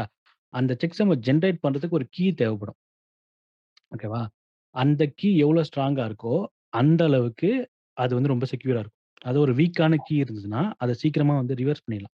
ஸோ கிரிப்டோகிராஃபியோட பேசிக் கான்செப்ட் என்னன்னா, இட்ஸ் பாசிபிள் டூ பிரேக். அதாவது கிரிப்டோகிராஃபி பிரேக் பண்ண முடியும். தியரட்டிக்கலா. ஆனா பிராக்டிகலா முடியாது. ஏன்னா, அதுக்கு அவ்வளோ கம்ப்யூட்டிங் பவர் வேணும். எந்த அளவுக்கு அந்த கீ கிரிப்டோகிராஃபிக் கீ வந்து ஸ்ட்ராங்கா இருக்கோ, அந்த அளவுக்கு உங்களுக்கு வந்து கம்ப்யூட்டிங் அது பிரேக் பண்றதுக்கு அவ்வளோ கம்ப்யூட்டிங் பவர் தேவைப்படும். அதுதான் வந்து அதோட கான்செப்ட். ஸோ இப்ப என்ன பண்ணுவாங்கன்னா, அந்த ஹ செக்சம் கிரியேட் பண்றாங்க இல்லையா? இந்த கன்ஃபர்மேஷன் ப்ராசஸ். அப்போ அதுக்கு வந்து ஒரு கீ ஜெனரேட் ஆகும். அந்த கீ வந்து பல கம்ப்யூட்டர்கள் அது அந்த பிளாக் செயின்ல இருக்க எல்லா அந்த அது பேர் தான் வந்து மைனிங் அப்படின்னு சொல்லுவாங்க. ஸோ எல்லா மைனிங் கம்ப்யூட்டர்ஸும் சேர்ந்து கஷ்டப்பட்டு ஒரு கீய கண்டுபிடிக்கும். ஆ ந அதுக்கு வந்து நெறைய கம்ப்யூட்டிங் பவர் தேவைப்படும். அந்த அளவுக்கு கம்ப்யூட்டிங் பவர் போட்டு ஒரு கீய ஜெனரேட் பண்ணா, அது வந்து ரொம்ப ஸ்ட்ராங்கான கீயா இருக்கும். அந்த கீய வச்சு அந்த டேட்டா வந்து அ சைன் பண்ணுவாங்க. அப்படி சைன் பண்ணும்போது, அத மாத்துறதுக்கோ, இல்ல டேம்பர் பண்றதுக்கோ, அத விட அதிகமான கம்ப்யூட்டிங் பவர் தேவைப்படும். அது வந்து இந்த இந் அது வந்து பிராக்டிகலா அவ்வளோ பெரிய கம்ப்யூட்டிங் பவர கிரியேட் பண்றது சாத்தியம் கிடையாது. அதனால அது ஸ்ட்ராங்கா இருக்கும். ஓகே. சோ இப்ப இது கு ஏன் கிராக் பண்ண முடியாது அப்படின்னா வந்து, இதுல வந்து நெறைய கேரக்டர்ஸ் இருக்கும். அந்த கேரக்டர் பெர்முடேஷன்ஸ் அண்ட் காம்பினேஷன்ஸ் வந்து ஏகப்பட்ட பெர்முடேஷன்ஸ் அண்ட் காம்பினேஷன்ஸ் இருக்கும். எது கரெக்ட் காம்பினேஷன்ட்டு எல்லா டிஃபரெண்ட் காம்பினேஷன்ஸையும் ட்ரை பண்ணி கரெக்ட்டான அ காம்பினேஷன கண்டுபிடிக்கிறதுக்கு it will take a lot of time. Right? Correct. இப்போ நீங்க நம்ப அந்த முன்னாடி எக்ஸாம்பிள் போவோம். ஒரு என்வலப்ப வந்து லாக் பண்ணி அனுப்புறோம்னு வச்சுப்போம். ஓகேவா? அதுக்கு வந்து ஏதோ ஒரு கீ இருக்குன்னு தெரியும். இப்போ எந்த கீன்னு எனக்கு தெரியும். நான் உங்களுக்கு அனுப்புறேன்னா உங்களுக்கு தெரியும். எந்த கீய போட்டு திறந்தா, நீங்க அந்த மெசேஜ படிக்க முடியும்னு அனுப்புற எனக்கும், உங்களுக்கும் மட்டும் தான் தெரியும். நடுவுல ஒருத்தர் கையில அந்த நடுவுல டிரான்ஸ்மிட் ஆகும்போது ஒருத்தர்கிட்ட போய் அந்த மெசேஜ் மாட்டுதுன்னு வச்சுப்போம். அவர் என்ன பண்றாரு, ஓகே இது ஏதோ ஒரு கீய போட்டு திறந்துடலாம் அப்படின்னு நினைக்கிறாரு நம்ப அவர் என்ன பண்றாருன்னா அ அந்த பாசிபிள் கீஸ் வந்து ஒரு ஒரு மில்லியன் கீஸ் இருக்குன்னு வச்சுப்போம். அவர் என்ன பண்ணணும்னா வந்து ஒவ்வொரு கீயும் போட்டு, போட்டு திறந்து பார்க்கணும். அந்த மில்லியன் கீய ட்ரை பண்ணணும். ஓகேங்களா? அந்த ஒரு ஒரு கீய ட்ரை போட்டு ட்ரை பண்றதுக்கு 1 நிமிஷம் ஆகுதுன்னு வைங்க. அப்ப மில்லியன் கீஸ போட்டு ட்ரை பண்றதுக்கு மில்லியன் மினிட்ஸ் ஆகும். ஓகேவா? ம். ஸோ, இப்ப இதுவே வந்து 10 மில்லியன் கீ பாசிபிள் கீஸ் இருக்குன்னு வச்சுக்கங்க. அப்ப ஒரு 10 மில்லியன் மினிட்ஸ் ஆகும். ஓகேவா? இதுதான் அந்த ஸ்ட்ரென்த். ஸோ, அந்த பாசிபிள் அதனால தான் வந்து நான் என்ன சொன்னேன், அ அந்த கேரக்டர்ஸ் 256 கேரக்டர்ஸ் இருந்துன்னு வச்சுக்கங்களேன், அப்ப அவர் வந்து 2 பவர் 256 நம் நம்பர் ஆஃப் டைம்ஸ் நீங்க வந்து ட்ரை பண்ணி பார்க்கணும். ஆமா. இதுவே வந்து 16 அ பிட்ஸ் அப்படி இருந்ததுன்னா, 2 பவர் 16 டைம்ஸ் க கிரியேட் பண்ணா போதும். அ அத் அத்தன தடவ அ ப பெர்முடேஷன்ஸ ட்ரை பண்ணா போதும். ஸோ. எந்த அளவுக்கு. அந்த கீ வந்து பெருசா இருக்கோ, அந்த அளவுக்கு பாசிபிள் அ அ கீஸ் இருக்கும்.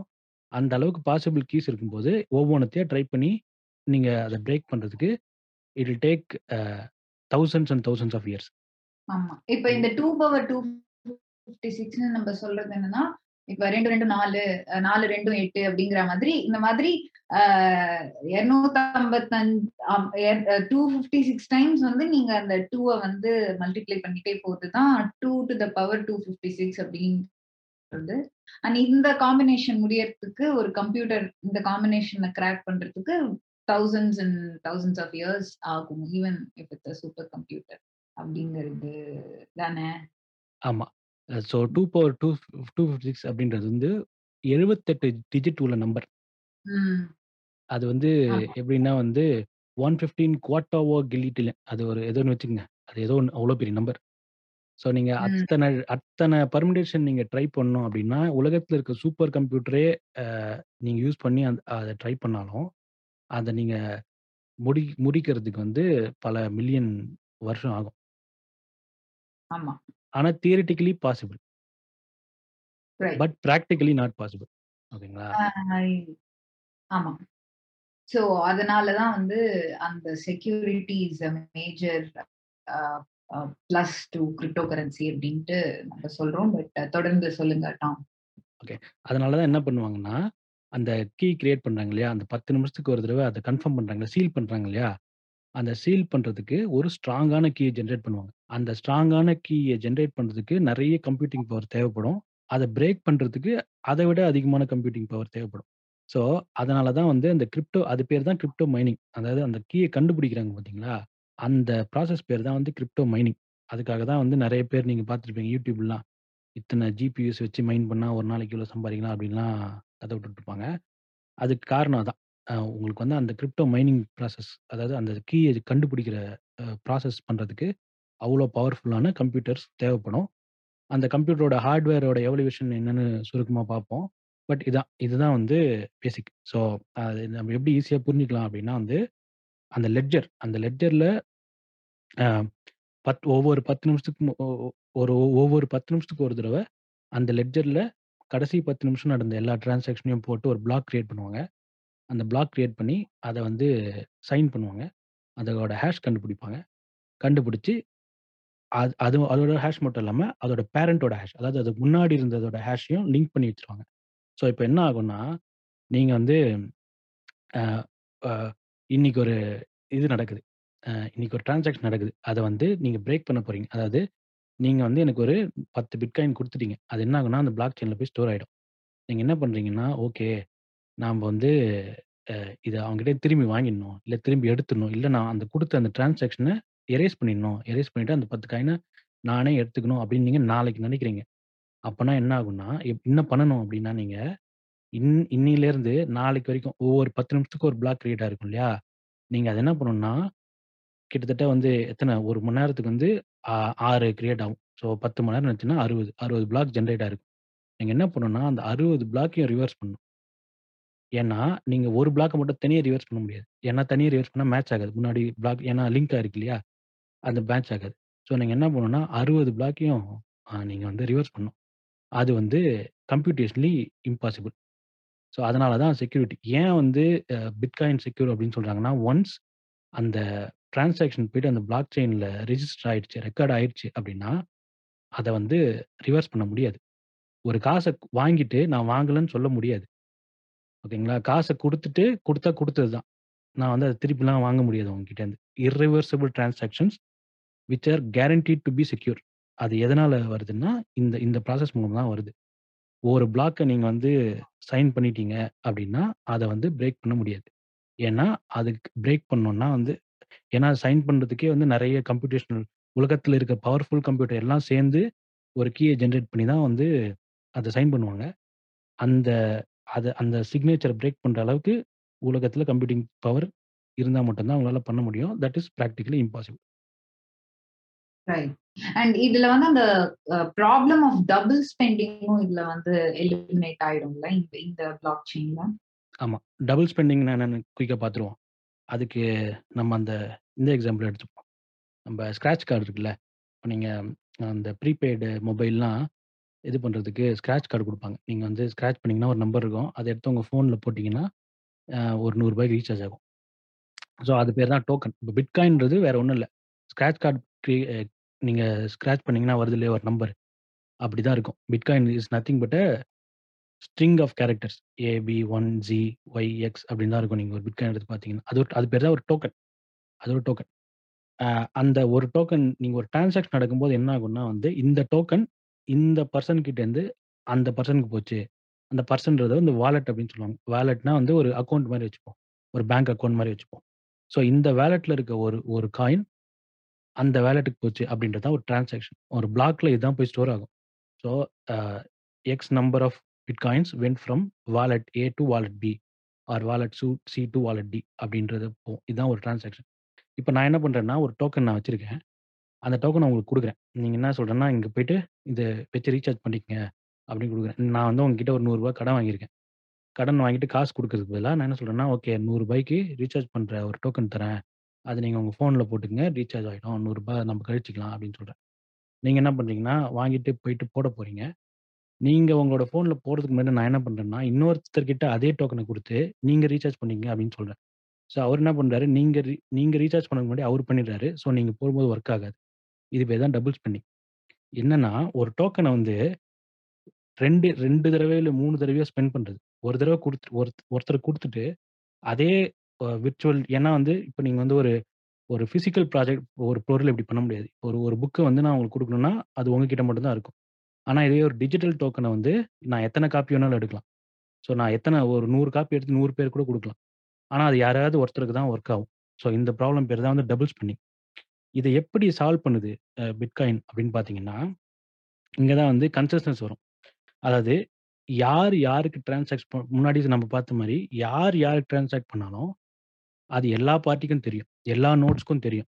எல்லா நோட்ஸோட சம்மத் சம்மதத்தோட தான் வந்து ஒரு டிரான்சாக்ஷன் பண்ண முடியும். ஃபார் எக்ஸாம்பிள் வந்து நம்ம முன்னாடி பார்த்த இப்போ வந்து ஒரு மில்க் மேன் வந்து ஃபார்மருக்கு கொடுத்தா கூட அது டெய்லரோட அக்கௌண்ட்லேயே போய் டெய்லரோட லெட்ஜர்லயும் போய் ஸ்டோர் ஆகும். ஸோ டெய்லருக்கு இப்போ ஃபார் எக்ஸாம்பிள் அந்த மில்க் மேன் வந்து ஒரே டோக்கன் எடுத்து டெய்லருக்கும் ஃபார்மருக்கும் கொடுக்க முடியாது. ரெண்டு பேரும் வந்து கழுத்து பிடிப்பாங்க. நீங்க டெய்லருக்கு கொடுத்துட்டீங்கன்னா அது ஃபார்மருக்கு தெரியும். அதே டோக்கன் எடுத்து போய் ஃபார்மர் கொடுக்கும்போது அவர் கேட்பார் நீ தான் இந்த இந்த டோக்கனை ஏற்கனவே டெய்லருக்கு கொடுத்துட்டியே ஏன் இப்போ எனக்கு கொடுக்குறேன் அதை அக்செப்ட் பண்ணிக்க மாட்டேன் அப்படின்னு சொல்லுவார். அதே மாதிரி தான்.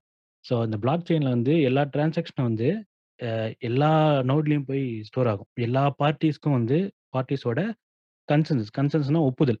எல்லா பார்ட்டிஸோட ஒப்புதல் இருந்தால் மட்டும்தான் ஒரு டிரான்சாக்ஷன் நடக்க முடியும். அதனால ஒரே டோக்கன் எடுத்து உங்ககிட்ட கொடுத்துட்டேன்னா உங்ககிட்ட கொடுத்தேன் அப்படின்றது மற்ற எல்லா பார்ட்டியோட லெட்ஜெட்லையும் போய் ஸ்டோர் ஆகிடும் அதை நான் இன்னொரு கு- இன்னொருத்தர் கொடுக்க ட்ரை பண்ணேன்னா யாரும் அதை அக்செப்ட் பண்ண மாட்டாங்க. இந்த ஒரு நோடை வந்து அதை அக்செப்ட் பண்ணாது. இதுதான் வந்து this is how Bitcoin eliminates the problem of double spending right okay okay one second இப்போ வந்து பேலன்ஸ் வந்து இந்த பிட்காயின் மைன் பண்றது எப்படி? How do you earn from Bitcoin?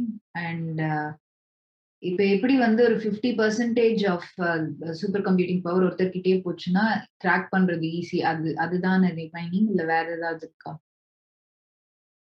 ஆமாம் அதுதான் இருக்குது பிட்காயின் ரிவார்ட் ஃபார் மைனர்ஸ் அப்புறம் இன்க்ரீசிங் ஹேஷ் டிஃபிகல்ட்டி எப்படி வந்து டிஃபிகல்ட்டி அதிகமாகுது? அப்புறம் fifty one percent finite number of coins இது நாலு இருக்கு. ஓகே ஓகே ஆல்ரைட் ஸோ இப்போ வரைக்கும் நம்ம என்ன பார்த்தோம் அப்படின்னா ட்ரெடிஷ்னல் டிரான்சாக்ஷன் அப்படின்னு சொல்லக்கூடிய அந்த லெகசி பேங்க் சிஸ்டம் எப்படி வேலை பண்ணுச்சு. அண்ட் அந்த பேங்க் சிஸ்டம்ல இருக்கிற பிரச்சனைகள் அதுக்கப்புறம் இந்த கரன்சியோட வேல்யூலாம் வந்து எப்படி கிடைக்குது? எப்படி வந்து government gives value to currency அது அது அது பார்த்தோம். அப்படியே வந்து இந்த இந்த ட்ரெடிஷ்னல் சிஸ்டம்லயும் இந்த கரன்சி சிஸ்டம்லயும் இருக்கிற ப்ராப்ளம்ஸை கிரிப்டோ கரன்சி என்கிரிப்ஷன் அப்படிங்கிற ஒரு ஆல்கரிதம் வச்சு இல்ல என்கிரிப்ஷன் அப்படிங்கிற ஒரு மெத்தட் வச்சு எப்படி சால்வ் பண்ணுது? அண்ட் இந்த என்கிரிப்ஷனை எக்ஸிக்யூட் பண்ணக்கூடிய பிளாக் செயின் டெக்னாலஜி எப்படி வேலை பண்ணுது அப்படிங்கறதெல்லாம் பத்தி பார்த்தோம். இப்ப வந்து அடுத்தது நம்ம என்ன பார்க்க போறோம் அப்படின்னா இந்த பிட்காயின் வந்து பிளாக் செயின் மூலமா மைன் பண்றவங்க எப்படி இதுல இருந்து ப்ராஃபிட் அடையறாங்க அண்ட் இதுல மைன் பண்ணும்பொழுது என்னென்ன விஷயங்கள்லாம் வந்து தெரி தெரிஞ்சுக்கணும்? அண்ட் எப்படி இந்த மைனிங் டிஃபிகல்ட்டி வந்து increase or decrease based on number of people mining பொறுத்து எப்படி மாறும் அப்படிங்கறதெல்லாம் இப்ப நம்ம பார்க்க போறோம். ஸோ சொல்லுங்க டாம். ஸோ ஓகே ஸோ இப்போ நம்ம அந்த ஒவ்வொரு பத்து நிமிஷத்துக்கு ஒரு தடவை அந்த பிளாக் கன்ஃபார்ம் ஆகுதுன்னு சொன்னோம் இல்லையா? அதுக்கு தேவையான ஒரு ப்ராசஸ் அதுக்கு வந்து ஒரு கீ தேவைப்படும். அந்த கீ ஜென்ரேட் பண்ணாதான் வந்து அந்த கீயை யூஸ் பண்ணி தான் வந்து அந்த பிளாக்கை வந்து சைன் பண்ணுவாங்க. அந்த ப்ராசஸ்க்கு பேர் தான் வந்து கன்ஃபர்மேஷன் இதுக்கு ஏன்னா வந்து அது பேர் தான் வந்து that is a consensus mechanism அதாவது எதுக்குன்னா வந்து உங்களுக்கு வந்து எப்படி வந்து அந்த நம்ம முன்னாடி பார்த்த எக்ஸாம்பிள்ல அஞ்சு பேரும் வந்து எப்படி ஒண்ணா எப்படி அந்த அஞ்சு பேரோட ஒப்புதலோட தான் வந்து ஒரு டிரான்சாக்ஷன் உள்ள போக முடியும் அப்படின்றது இருக்கு இல்லையா? அதை கேரண்டி பண்றது பேர் தான் வந்து கன்சென்சஸ் கன்சென்சஸ்னா வந்து எல்லா பார்ட்டிஸும் சேர்ந்து ஒப்புதல் கொடுக்கறது. அது கொடுத்தா மட்டும்தான் வந்து ஒரு டிரான்சாக்ஷனை வந்து ஒரு பிளாக்கை வந்து கிரியேட் பண்ண முடியும். அதுக்கு தேவையான ப்ராசஸ் பேர் தான் வந்து மைனிங் ப்ராசஸ் அந்த மைனிங்க்கு முக்கியமானது வந்து ஒரு கீ அந்த கீயை வச்சு தான் வந்து என்கிரிப்ட் பண்ணுவாங்க. அந்த ஹேஷ் வந்து ஜென்ரேட் பண்ணுவாங்க. அந்த கீயை ஜென்ரேட் பண்ணுறது தான் வந்து ஏற்கனவே சொன்ன மாதிரி இட்ஸ் அ கம்ப்யூட்டேஷனலி இன்டென்சிவ் அதுக்கு வந்து நிறைய கம்ப்யூட்டேஷன் பவர் தேவைப்படும். அது இருந்தால் தான் பண்ண முடியும். ஸோ இப்போ நம்ம இப்போ நம்ம பார்த்த எக்ஸாம்பிள் வந்து பார்ட்டிஸ்ன்னு சொன்னோம் இல்லையா? அது வந்து டிஜிட்டலாக பார்த்தோன்னா அது வந்து ஒரு node node is nothing but computer ஒரு ஏதோ ஒரு கம்ப்யூட்டர். அந்த கம்ப்யூட்டரில் என்ன இருக்கும்னா வந்து இன்டர்நெட் கனெக்ஷன் ஒரு நல்ல பெரிய ஹார்ட் டிஸ்க். இது ரெண்டு இருக்க. ஒரு நல்ல இன்டர் ஃபாஸ்டான இன்டர்நெட் கனெக்ஷன். ஒரு நிறைய கெப்பாசிட்டி இருக்க ஒரு ஹார்ட் டிஸ்க். இந்த இந்த ரெண்டும் இருக்கிற எந்த ஒரு கம்ப்யூட்டரையும் வந்து ஒரு நோட் ஆக்கலாம். நோடுன்றது வேற ஒன்றும் இல்லை. நோடு அந்த இப்போ நம்ம ஏற்கனவே சொன்ன பார்ட்டிஸ் தான் நோடு.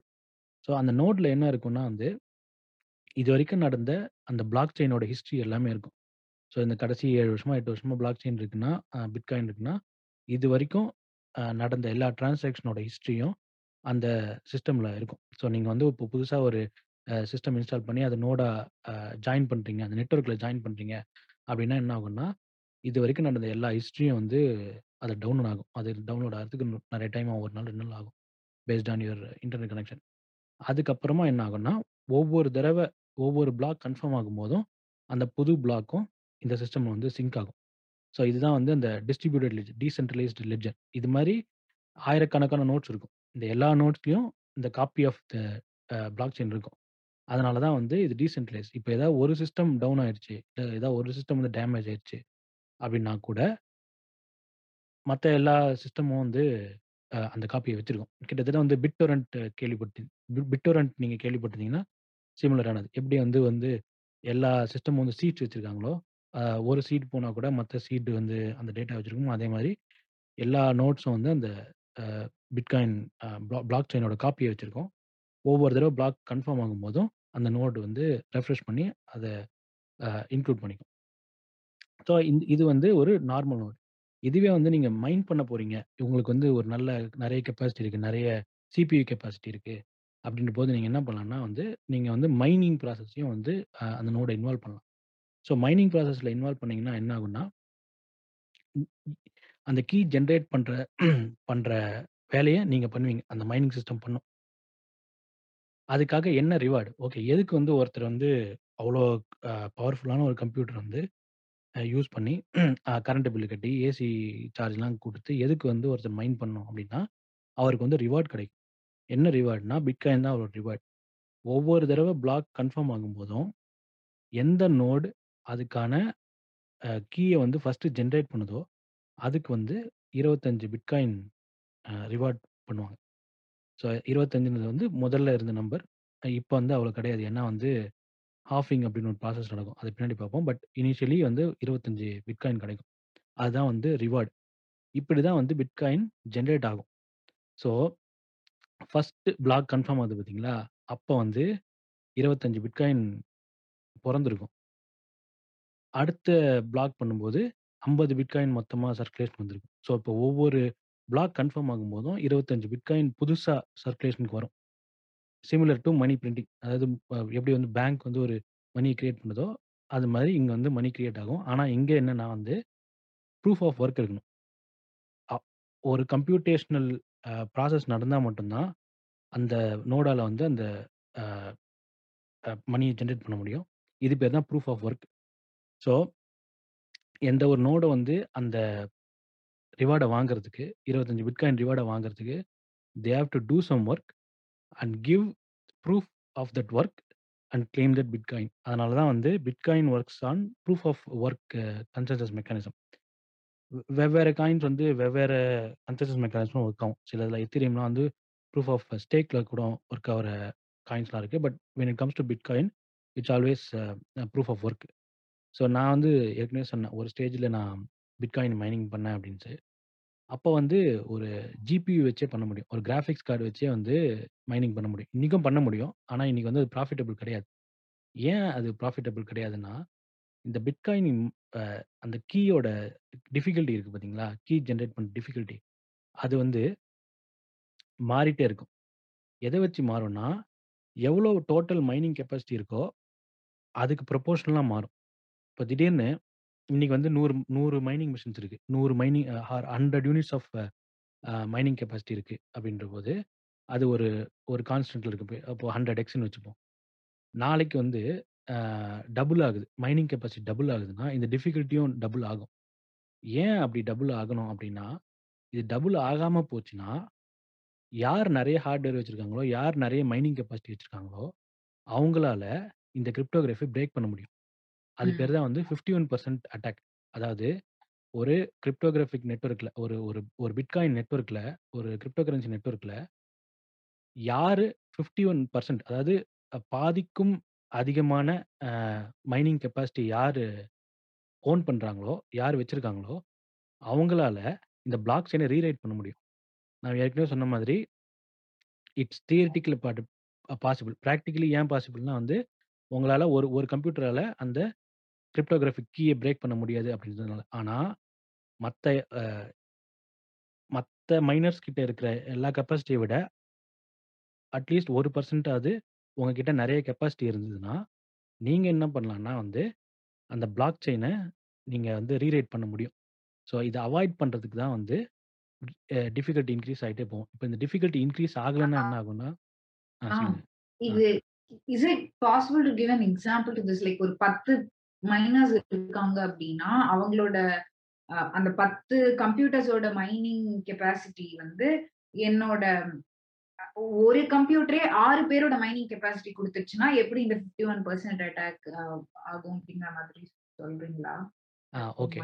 ஸோ முதல்ல பிட்காயின் வரும்போது ஒரு நார்மல் லேப்டாப்லேயே வந்து மைன் பண்ண முடியும். ஒரு நார்மல் சிபியூ இருக்குல்ல லேப்டாப் சிபியூ வச்சே வந்து மைன் பண்ணியிருக்காங்க ஏன்னா அப்போ வந்து டிஃபிகல்ட்டி ரொம்ப கம்மியாக இருக்கும். அதுக்கப்புறமா என்ன பண்ணுறாங்கன்னா சில பேர் ஓகே நம்ம லேப்டாப்பை வச்சு பண்ணாலே வந்து இவ்வளோ சம்பாதிக்க முடியுது. இன்னும் இன்னும் கொஞ்சம் அதிகமான ஹா ஹார்ட்வேர் யூஸ் பண்ணால் நம்ம இன்னும் நிறைய சம்பாதிக்கலாம். ஏன்னா வந்து இது எப்படின்னா ஒவ்வொரு ஒவ்வொரு பத்து நிமிஷத்துக்கும் ஒரு இருபத்தஞ்சு பிட்காயின் கிடைக்குதா? அது எப்படின்னா யார் அந்த வேலையை முதல்ல செய்கிறாங்களோ அதாவது அந்த ப்ரூஃப் ஆஃப் ஒர்க் அந்த அந்த கீயை வந்து யார் ஃபஸ்ட்டு ஜென்ரேட் பண்ணுறாங்களோ இப்போ ஒரு நூறு கம்ப்யூட்டர் இருக்குன்னு வச்சுக்கோம் அந்த நூறு கம்ப்யூட்டர் என்ன பண்ணுன்னா ஓ ஓ பத்து நிமிஷத்துக்கு ஒரு தடவை அந்த கீயை ஜென்ரேட் பண்ண ட்ரை பண்ணும். யார் ஃபஸ்ட்டு செஞ்சு முடிக்கிறாங்களோ அந்த வேலையை அவங்க வந்து அந்த கீயை சப்மிட் பண்ணிவிட்டு அந்த இருபத்தஞ்சி காயின் வாங்கிப்பாங்க.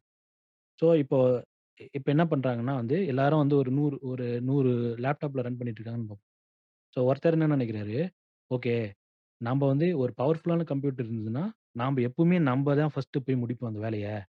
முடிச்சிட்டோன்னா நம்ம எப்பவுமே ஓகே. ஸோ அந்த நூறு நூறு பேரும் வந்து யார் முடிக்கிறாங்களோ அப்போது அவங்களுக்கு கிடைக்கும். ஸோ ஒருத்தர் என்ன பண்ணுறாரு எதுக்கு வந்து நம்ம மற்றவங்களுக்கு விட்டு தரணும்? எல்லா ஒரு ஒரு ஒரு மணி நேரத்துக்கு ஆறு தடவை ரிவார்டு கிடைக்குது.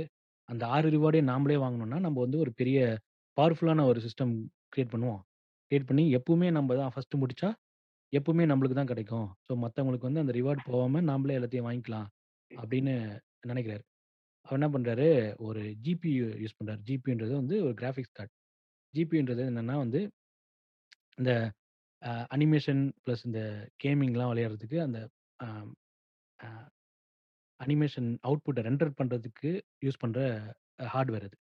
அது எதுக்காக அது யூஸ் ஆகும்னா வந்து அந்த graphic rendering is a compute intensive process அதுக்கு வந்து நிறைய ஃப்ளோட்டிங் பாயிண்ட் கால்குலேஷன்ஸ் பண்ண வேண்டியிருக்கும் ஸோ அதுக்காக ஸ்பெசிஃபிக்காக அதை வந்து ஸ்பீடப் பண்ணுறதுக்காக கிராஃபிக்ஸ் ரெண்டரிங்கை ஸ்பீடப் பண்ணுறதுக்காக உருவாக்கப்பட்ட ஹார்ட்வேர் தான் வந்து அந்த ஜிபியு ஸோ இவங்க இந்த பிட்காயின் மைனிங் இருக்கு இல்லையா? இந்த கீ ஜென்ரேஷனும் அதுவும் வந்து கிட்டத்தட்ட ஒரு சிமிலரான ப்ராசஸ் தான். அது வந்து ஒரு மேத்தமெட்டிக்கல் ஆப்ரேஷன் தான். நிறைய ஃப்ளோட்டிங் பாயிண்ட் மேத் அரித்மெட்டிக் பண்ணக்கூடிய ஒரு ஆப்ரேஷன் தான் வந்து இந்த கீ ஜென்ரேட் பண்ணுறது மைனிங் கீ ஜென்ரேட் பண்ணுறது ஸோ அவங்க என்ன பண்றாங்கன்னா, ஏற்கனவே கிராபிக்ஸ்க்கு யூஸ் பண்ணிட்டு இருந்த அந்த ஒரு ஹார்ட்வேர எடுத்து, அத சி லைட்டா ட்வீக் பண்ணி, இந்த Bitcoin uh mining uh software வந்து அதில ரன் பண்ற மாரி ட்வீக் பண்றாங்க. ட்வீக் பண்ணி அத யூஸ் பண்றாங்க. அப்ப என்ன ஆகுதுன்னா வந்து, அ இன்னும் பவர்ஃபுல்லா இருக்கு. நார்மலா ஒரு லேப்டாப்லயோ, ஒரு டெஸ்க்டாப் சிபியூல ரன் பண்றதுக்கு பதிலா, இந்த கிராஃபிக் கார்ட்ல இந்த அல்காரிதம் ரன் பண்ணும்போது, ரொம்ப ஃபாஸ்ட்டா ரன் ஆகுது. ஸோ யார் வந்து இந்த ஜிபியூ வச்சு மைன் பண்றாங்களோ, அவங்களுக்கே எல்லா ரிவார்டும் போது. அவரே வந்து எல்லா டைமும் வின் பண்றாரு. அவரே வந்து ஃபர்ஸ்ட்டு எப் அந்த கீ ஜென்ரேஷனை முடிக்கிறாரு. He is making lot of money. So இதை வந்து இன்னும் கொஞ்சம் பேர் பார்க்குறாங்க. ஓகே ஜிபி வச்சே இவன் இவ்வளோ சம்பாதிக்கிறானே நாம் என்ன பண்ணுவோம்? இன்னும் இதை விட ஒரு ஸ்பெஷல ஒரு ஒரு ஒரு சூப்பரான ஒரு பவர்ஃபுல்லான ஒரு ஹார்ட்வேர் கிரியேட் பண்ணுவோம். அப்படின்னு சொல்கிறாங்க அப்படின்னு பார்க்குறாங்க. இந்த ஜிபியூன்றது வந்து ஒரு ஜென்ரல் பர்பஸ் ஹார்ட்வேர். அதாவது இது வந்து மைனிங்க்காக கிரியேட் பண்ணது கிடையாது. கிராஃபிக்ஸ் ரெண்டரிங்க்காக பண்ணது. அதை வந்து இவங்க ட்வீக் பண்ணி மைனிங் யூஸ் பண்ணுறாங்க ஸோ அது வந்து இதை விட எஃபிஷியண்ட்டாக எது இருக்கும்னா, இந்த மைனிங்க்காகவே ஸ்பெஷலைஸ்டாக ஒரு ஹார்ட்வேர் கிரியேட் பண்ணால் இது வந்து இன்னும் பவர்ஃபுல்லாக இருக்கும். இன்னும் ஸ்பீடாக இருக்கும். அப்படின்னு நினைக்கிறாங்க அதுக்கு வந்து எஃப்பி எஃப்பிஜிஏ அப்படின்னு ஒரு ஒரு டெக்னாலஜி யூஸ் பண்ணுறாங்க எஃப்பிஜிஏ அண்ட் ஏஎஸ்ஐசி. எஃப்பிஜின்றது வந்து field programmable programmable graphics array. ஏஎஸ்ஐசின்றது application specific integrated certificate so இது வந்து இது ரெண்டுமே வந்து ஜிபியை விட இன்னும் ஸ்பெஷலைஸ்டா இருக்கும். ஜிபின்றது எப்படி வேற ஏதோ ஒரு பர்ப்பஸ்க்காக யூஸ் பண்ணத, இதுக்கு ரீபவர்ஸ் பண்ணாங்க. அத விட வந்து எஃபிஷியன்ட்டா இருக்கணும் அப்படின்றதுக்காக, இந்த மைனிங்க்குன்னே ஸ்பெஷலைஸ்டா தனியா ஒரு ஹார்ட்வேர் கிரியேட் பண்றாங்க. கிரியேட் பண்ணி அத வச்சு மைன் பண்றாங்க. இப்ப என்ன ஆகுது? அ முன்னாடி எப்படி சிபியூ லேப்டாப்ல பண்ணவன வந்து எப்படி ஜிபியூவில் பண்ண வின் பண்ணானோ, அது மாரி இப்ப இந்த ஏஎஸ்ஐசி வந்து வின் பண்ண ஆரம்பிக்குது. எல்லா அ ரிவார்டையும் வந்து அவனே எடுத்துக்கிறான். ஸோ இப்போ ஹையஸ்ட் கம்ப்யூட்டிங் பவர் இருக்கிறவன் எல்லா கீயும் ஜெனரேட் பண்றான்னா, at any given time he will also have the capability to break and reverse and manipulate the entire block chain right? ஆமா, ஆமா. அத அவாய்ட் பண்றதுக்காக தான் வந்து இந்த மைனிங் டிஃபிகல்டி வந்து அதிகப்படுத்துவாங்க. ஃபார் எக்ஸாம்பிள் இப்போ வந்து ஒரு 1000 giga hertz uh sorry giga hashes per second uh mining capacity இருக்குன்னு வச்சுப்போம்.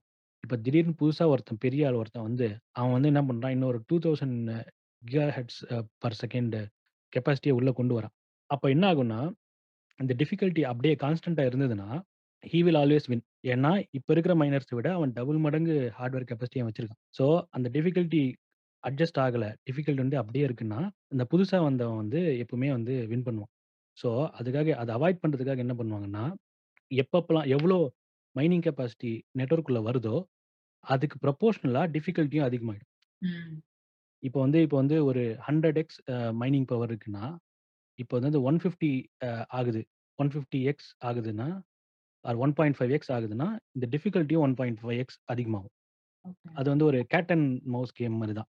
ஸோ நீ நெறைய ஹார்ட்வேர் உள்ள கொண்டு வந்தன்னா, டிஃபிகல்டி அதிகமாகும். அதே மாரி ஃபார் எக்ஸாம்பிள் போன வாரம் வந்து என்ன ஆச்சுன்னா, சைனால வந்து ஏதோ ஒரு அ கவர்ன்மெண்ட் வந்து பேன் பண்ணாங்க. கிரிப்டோ கரன்சிலாம் பேன் பண்ணிட்டு, கிரிப்டோ மைனர்ஸ்லாம் ஷட் டவுன் பண்ணாங்க. அப்ப என்ன ஆச்சுன்னா வந்து நெறைய மைனர்ஸ் வந்து ஷட் டவுன் ஆச்சு. அ நெட்வொர்க் விட்டு வெளிய போச்சு. அப்ப என்ன ஆச்சுன்னா வந்து மைனிங் அ மைனிங் டிஃபிகல்டியும் கம்மியாச்சு. ம். ஸோ இந்த இந்த சிஸ்டம் எதுக்காக வச்சிருக்காங்கன்னா வந்து அ to avoid over powering system. அதாவது எவன் வந்து பெரிய ஹார்ட்வேர் வச்சிருக்கானோ, இல்ல நெறைய ஹார்ட்வேர் வச்சிருக்கானோ, அவனே வந்து டாமினேட் பண்ணிடுவான். இது இல்லன்னா. அதனால என்ன ஆகும்னா, எப்பப்பலாம் வந்து நெறைய ஹார்ட்வேர் வருதோ, அப்பப்பலாம் டிஃபிகல்டியும் இன்கிரீஸ் ஆகும். So that that balance will be maintained. அது 1. 2வது இது வந்து நாட் ஒன்லி அந்த பேலன்ஸ் மட்டும் இல்ல. யார் அ அ இது இல்லன்னா என்ன ஆகும்னா வந்து, அதாவது அ மைனிங் கெப்பாசிட்டிக்கு ஏத்த மாதிரி difficulty key key generation difficulty அதிகம் ஆகல அப்படின்னா என்ன ஆகும்னா, நெறைய ஹார்ட்வேர் வச்சிருக்கவன் அந்த வீக்கான கீய பிரேக் பண்ணிடுவான். ரைட். அந்த 51% அட்டாக். அது பேர் தான் 51% அட்டாக். அதாவது பாதிக்கு மேல யாரு ஹார்ட்வேர் வச்சிருக்கானோ, மைனிங் கெப்பாசிட்டி வச்சிருக்கானோ, அவனால வந்து இந்த பிளாக் செயினையே வந்து ரீரைட் பண்ண முடியும். அத. அவாய்ட் பண்றதுக்காகவும் இது மாரி பண்ணுவாங்க. டிஃபிகல்டி இன்கிரீஸ் பண்ணிட்டே இருப்பாங்க. ரைட். ஆம். தெரிஞ்சா ஒரு எக்ஸாம்பிள் யோசிச்சேன். மறந்துட்டேன். ஐயோ!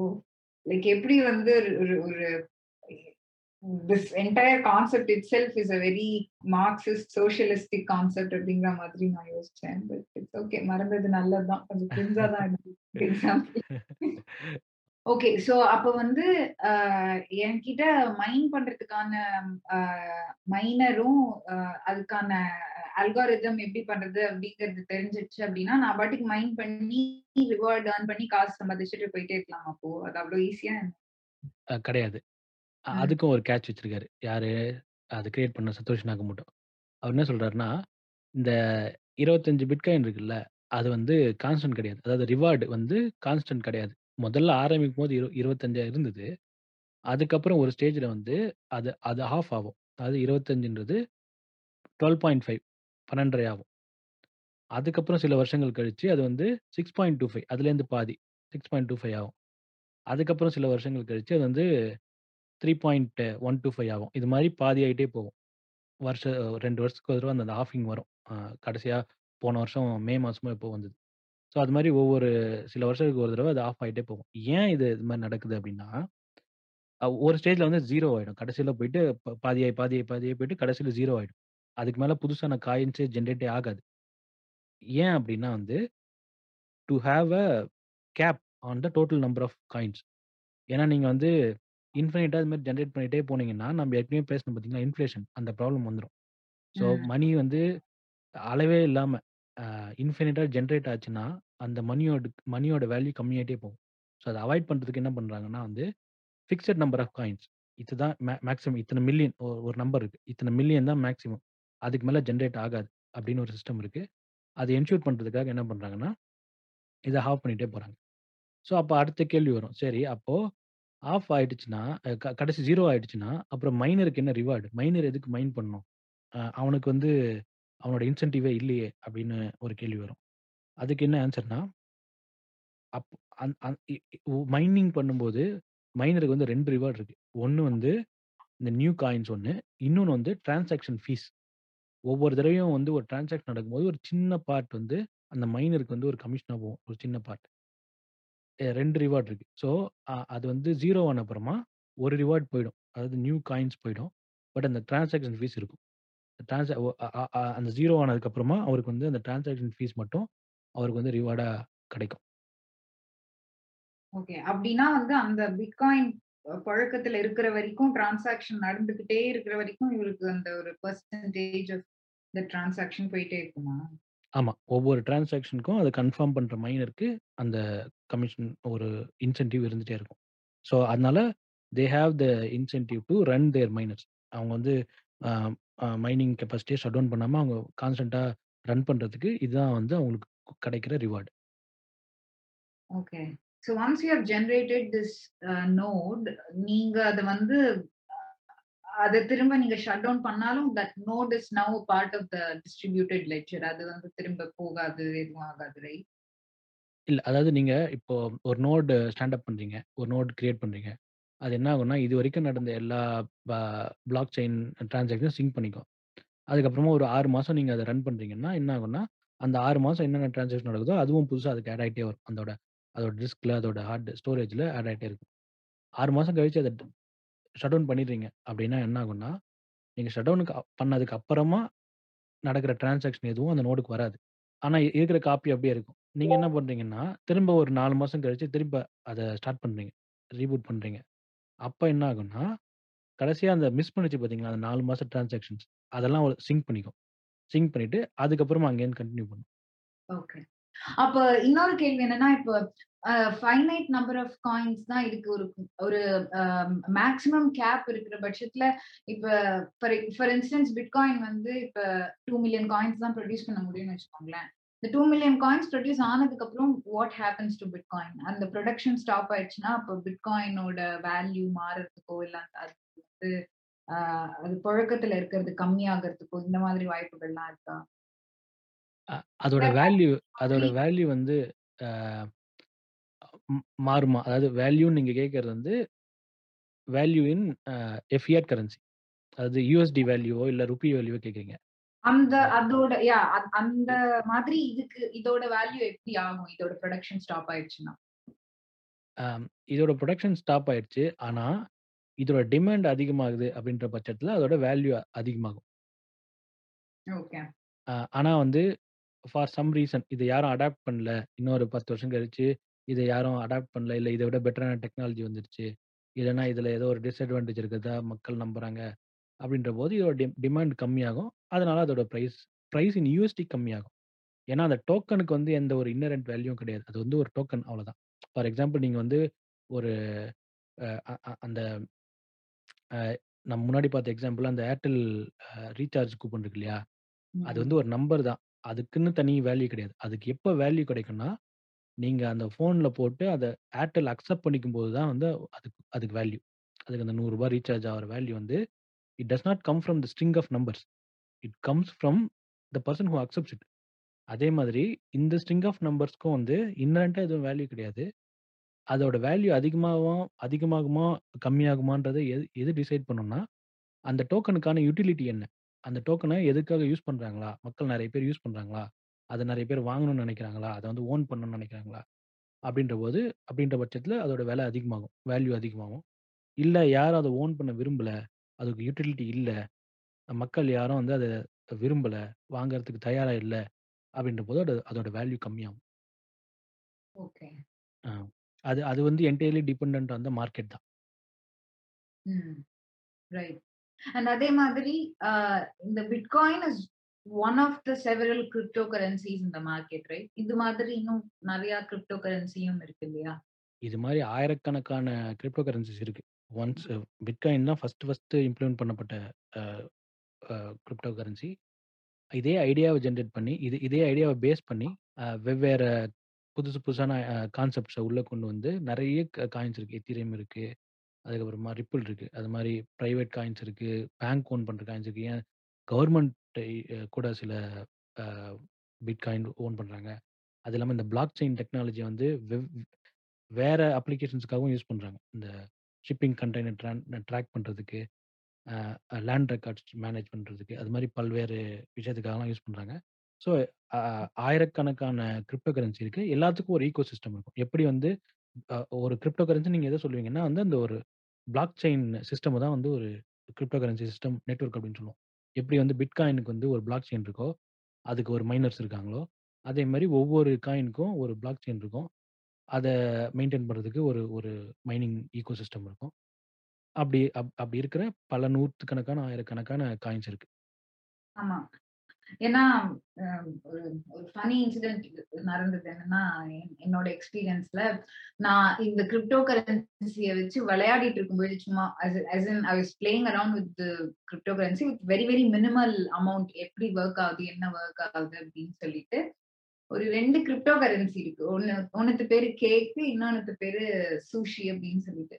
நான் கரெக்ட்டா வந்து லஞ்ச் டைம்ல ஏதோ சும்மா வாங்கலாம், விக்கலாம் அப்படின்னு பார்த்துட்டு இருக்கும்பொழுது, இது 2ம் கண்ல பட்டு, நான் வந்து இருந்த பசினாலேயே இது 2ம் வாங்கி, அத வந்து ட்ரேட் பண்ணி பண்ண காலம்லாம் இருக்கு. ஸோ இந்த மாதிரி சொன்ன மாதிரி இந்த மாதிரி ஏகப்பட்ட ஃபன்னி நேம்ஸ்ல நெறைய கிரிப்டோ நீங்க இது இது அ அ ஆமா. அதாவது இன்னொரு ஃபன்னியான விஷயம் சொல்லணும்னா, கிரிப்டோ கரன்சி இஷ்யூ பண்றது வந்து ஒரு பாட்காஸ்ட் செய்ற மாரி. யார் வேணாலும் பண்ணலாம் இன்னைக்கு. ஐயோ! இது இது வஞ்ச புகழ்ச்சி அணி மாதிரியே இருக்கே. அ ஒரு காலத்துல வந்து சில பேரால மட்டும் தான் பண்ண முடியும். ஆனா இன்னைக்கு இருக்க டெக்னாலஜில வந்து யார் வேணாலும் வந்து பாட்காஸ்ட் ரெக்கார்ட் பண்ணலாம் இல்லையா? அது மாதிரி உங்ககிட்ட வந்து ஒரு ஒரு கம்ப்யூட்டர் இருந்ததுன்னா, ஒரு 4 கம்ப்யூட்டர் இருந்ததுன்னா, நீங்களே ஒரு கிரிப்டோகிராஃபி நெட்வொர்க் பா ஃபார்ம் பண்ணலாம். கிரிப்டோ கரன்சி நெட்வொர்க் ஃபார்ம் பண்ணி நீங்களே வந்து ஒரு பிளாக் செயின் கிரியேட் பண்ணலாம். ஆனா அத யாரும் கேட்க மாட்டாங்க, பார்க்க மாட்டாங்க. அது வேற விஷயம். ஐயோ! மேலும் மேலும் புண்படுத்திட்டே இருக்கேனே. ஓகே. ஸோ இதோட ஐ திங்க் நம்ப எண்ட் ஆஃப் த செஷனுக்கு வந்தாச்சு இல்லையா டாம்? இல்ல இன்னும் ஏதாவது நம்ப இதுல கவர் பண்ண வேண்டியது இருக்கா? இல்ல நீங்க ஏதாவது ஓவரால் சம்மரைஸ் பண்றதா இருந்தா பண்ணிடுங்க. ஓகே. அம் இது இ இவ்வளோ நேரம் நம்ம cryptocurrency as a technology பேசணும். அதாவது இது வந்து ஒரு நல்ல எலகன்ட்டான டெக்னாலஜி. இது வந்து நெறைய பல விஷயங்களுக்கு ஒரு முன்னோடியான டெக்னாலஜி. அதாவது பிளாக் செயின்றதுக்கு வந்து ஒரு ஒன் ஆஃப் த அப்ளிகேஷன்ஸ் தான் வந்து கிரிப்டோ கரன்சி. அம் எப்படி வந்து ஒரு கரண்ட்ன்ற கரண்ட்டை வந்து நீங்க எத்தனையோ விஷயத்துக்கு யூஸ் பண்ணலாம். நீங்க வந்து லைட்டு அ ஜெனரேட் பண்ணலாம், ஃபேன் ஓட்டலாம், பம்ப் பண்ணி தண்ணி எடுக்கலாம். அது மாதிரி பிளாக் செயின்றது ஒரு பேசிக் டெக்னாலஜி. அத வந்து அதோட ஒன் ஆஃப் த அப்ளிகேஷன் தான் வந்து கிரிப்டோ கரன்சி. அதுக்கு இத தவிர மத்த நெறைய அப்ளிகேஷன்ஸ் இருக்கு. வந்துட்டுருக்கு. அ உதாரணத்துக்கு எ எத்திரியம்ன்ற ஒரு காயின் யூஸ் அதுல வந்து இது வந்து ஒரு ஸ்மார்ட் கான்ட்ராக்ட்ஸ்க்கு யூஸ் பண்றாங்க. அதே மாதிரி சில அ இன்வென்டரி மேனேஜ்மென்ட் இன்வென்டரிய ட்ராக் பண்றதுக்கு யூஸ் பண்றாங்க. அதாவது இப்படி யோசிப்போம். பிளிக் பிளாக் செயின் அப்படின்றது வந்து ஒரு distributed database. Uh distributed trustless database. அதுல எத வேணாலும் நீங்க ஸ்டோர் பண்ணலாம். ஒரு கரன்சிய ஸ்டோர் பண்ணலாம். ஒரு டோக்கன கரன்சி டோக்கன ஸ்டோர் பண்ணலாம். இல்ல உங்களால நாளைக்கு வந்து வேற ஒரு விஷயத்த உங்களால டிஜிட்டைஸ் பண்ண முடிஞ்சதுன்னா, அத ஸ்டோர் பண்ணலாம். நாளைக்கு வந்து உங்களால ஒரு லேண்ட் ரெக்கார்ட வந்து டிஜி டிஜிட்டைஸ் பண்ண முடியுது அப்படின்னு அப்படின்ற போது ஒரு ரிஜிஸ்டர் ஆஃபீஸ்ல போய் ரி லேண்ட் ரிஜிஸ்டர் ப பண்றதுக்கு பதிலா அந்த லேண்ட் அ ரெக்கார்ட வந்து டிஜிட்டைஸ் பண்ணி ஒரு பிளாக் செயின்லயே மெயின்டெயின் பண்ணலாம். மெயின்டெயின் பண்ணி ஒரு கவர்ன்மென்ட்டோ எல்லா இல்ல எல்லா அ பஞ்சாயத்து கவர்மெண்ட்லாம் சேர்ந்து ஒரு பிளாக் செயின் கிரியேட் பண்ணி அவங்கவங்க லேண்ட் ரெக்கார்ட்ஸ ஸ்டோர் பண்ணலாம். ஒருத்தர் விக்கும்போது ஒரு அந்த ஒரு டிரான்சாக்ஷன கிரியேட் பண்ணி எல்லாரும் ஒரு கன்சென்சஸ் வாங்கி buyer, seller plus uh all the government uh registers எல்லாரும் சேர்ந்து ஒரு கன்சென்சஸ் கிரியேட் பண்ணி அந்த ஒரு டிரான்சாக்ஷன ஆட் பண்ணலாம். அதுக்கும் பாசிபிலிட்டி இருக்கு. ஸோ பிளாக் செயின் வந்து ஒரு ஒரு ரெவல்யூஷனரி நியூ டெக்னாலஜி. அதுக்கு வந்து ஒன் ஆஃப் த அப்ளிகேஷன்ஸ் தான் அ கிரிப்டோ கரன்சி. அதுக்கு நெறைய அப்ளிகேஷன்ஸ் இருக்கு. அதுக்கான இப்ப நம்ம சொன்னோம் இல்லையா? ஆயிரக்கணக்கான அ காயின்ஸ் இருக்குன்னு. அது ஒண்ணொண்ணும் இந்த ஒவ்வொரு அப்ளிகேஷன் தான். ஒண்ணொண்ணும் வந்து ஒரு ஒரு வித ஒரு ஒரு விதத்த விதத்துல அத யூஸ் பண்றோம். சிலது வந்து சில சில சில காயின்ஸ் வந்து பாட்ட இ இது பண்ணுவாங்க.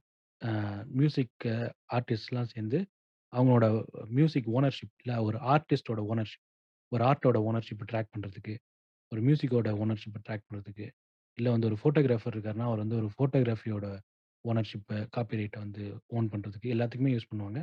ஸோ இது இது இன்னும் அ இந்த டெக்னாலஜி டெவலப் ஆகும்போது, இன்னும் மெயின் ஸ்ட்ரீம்க்கு வரும்போது, நெறைய விஷயத்த சிம்ப்ளிஃபை பண்ணும்.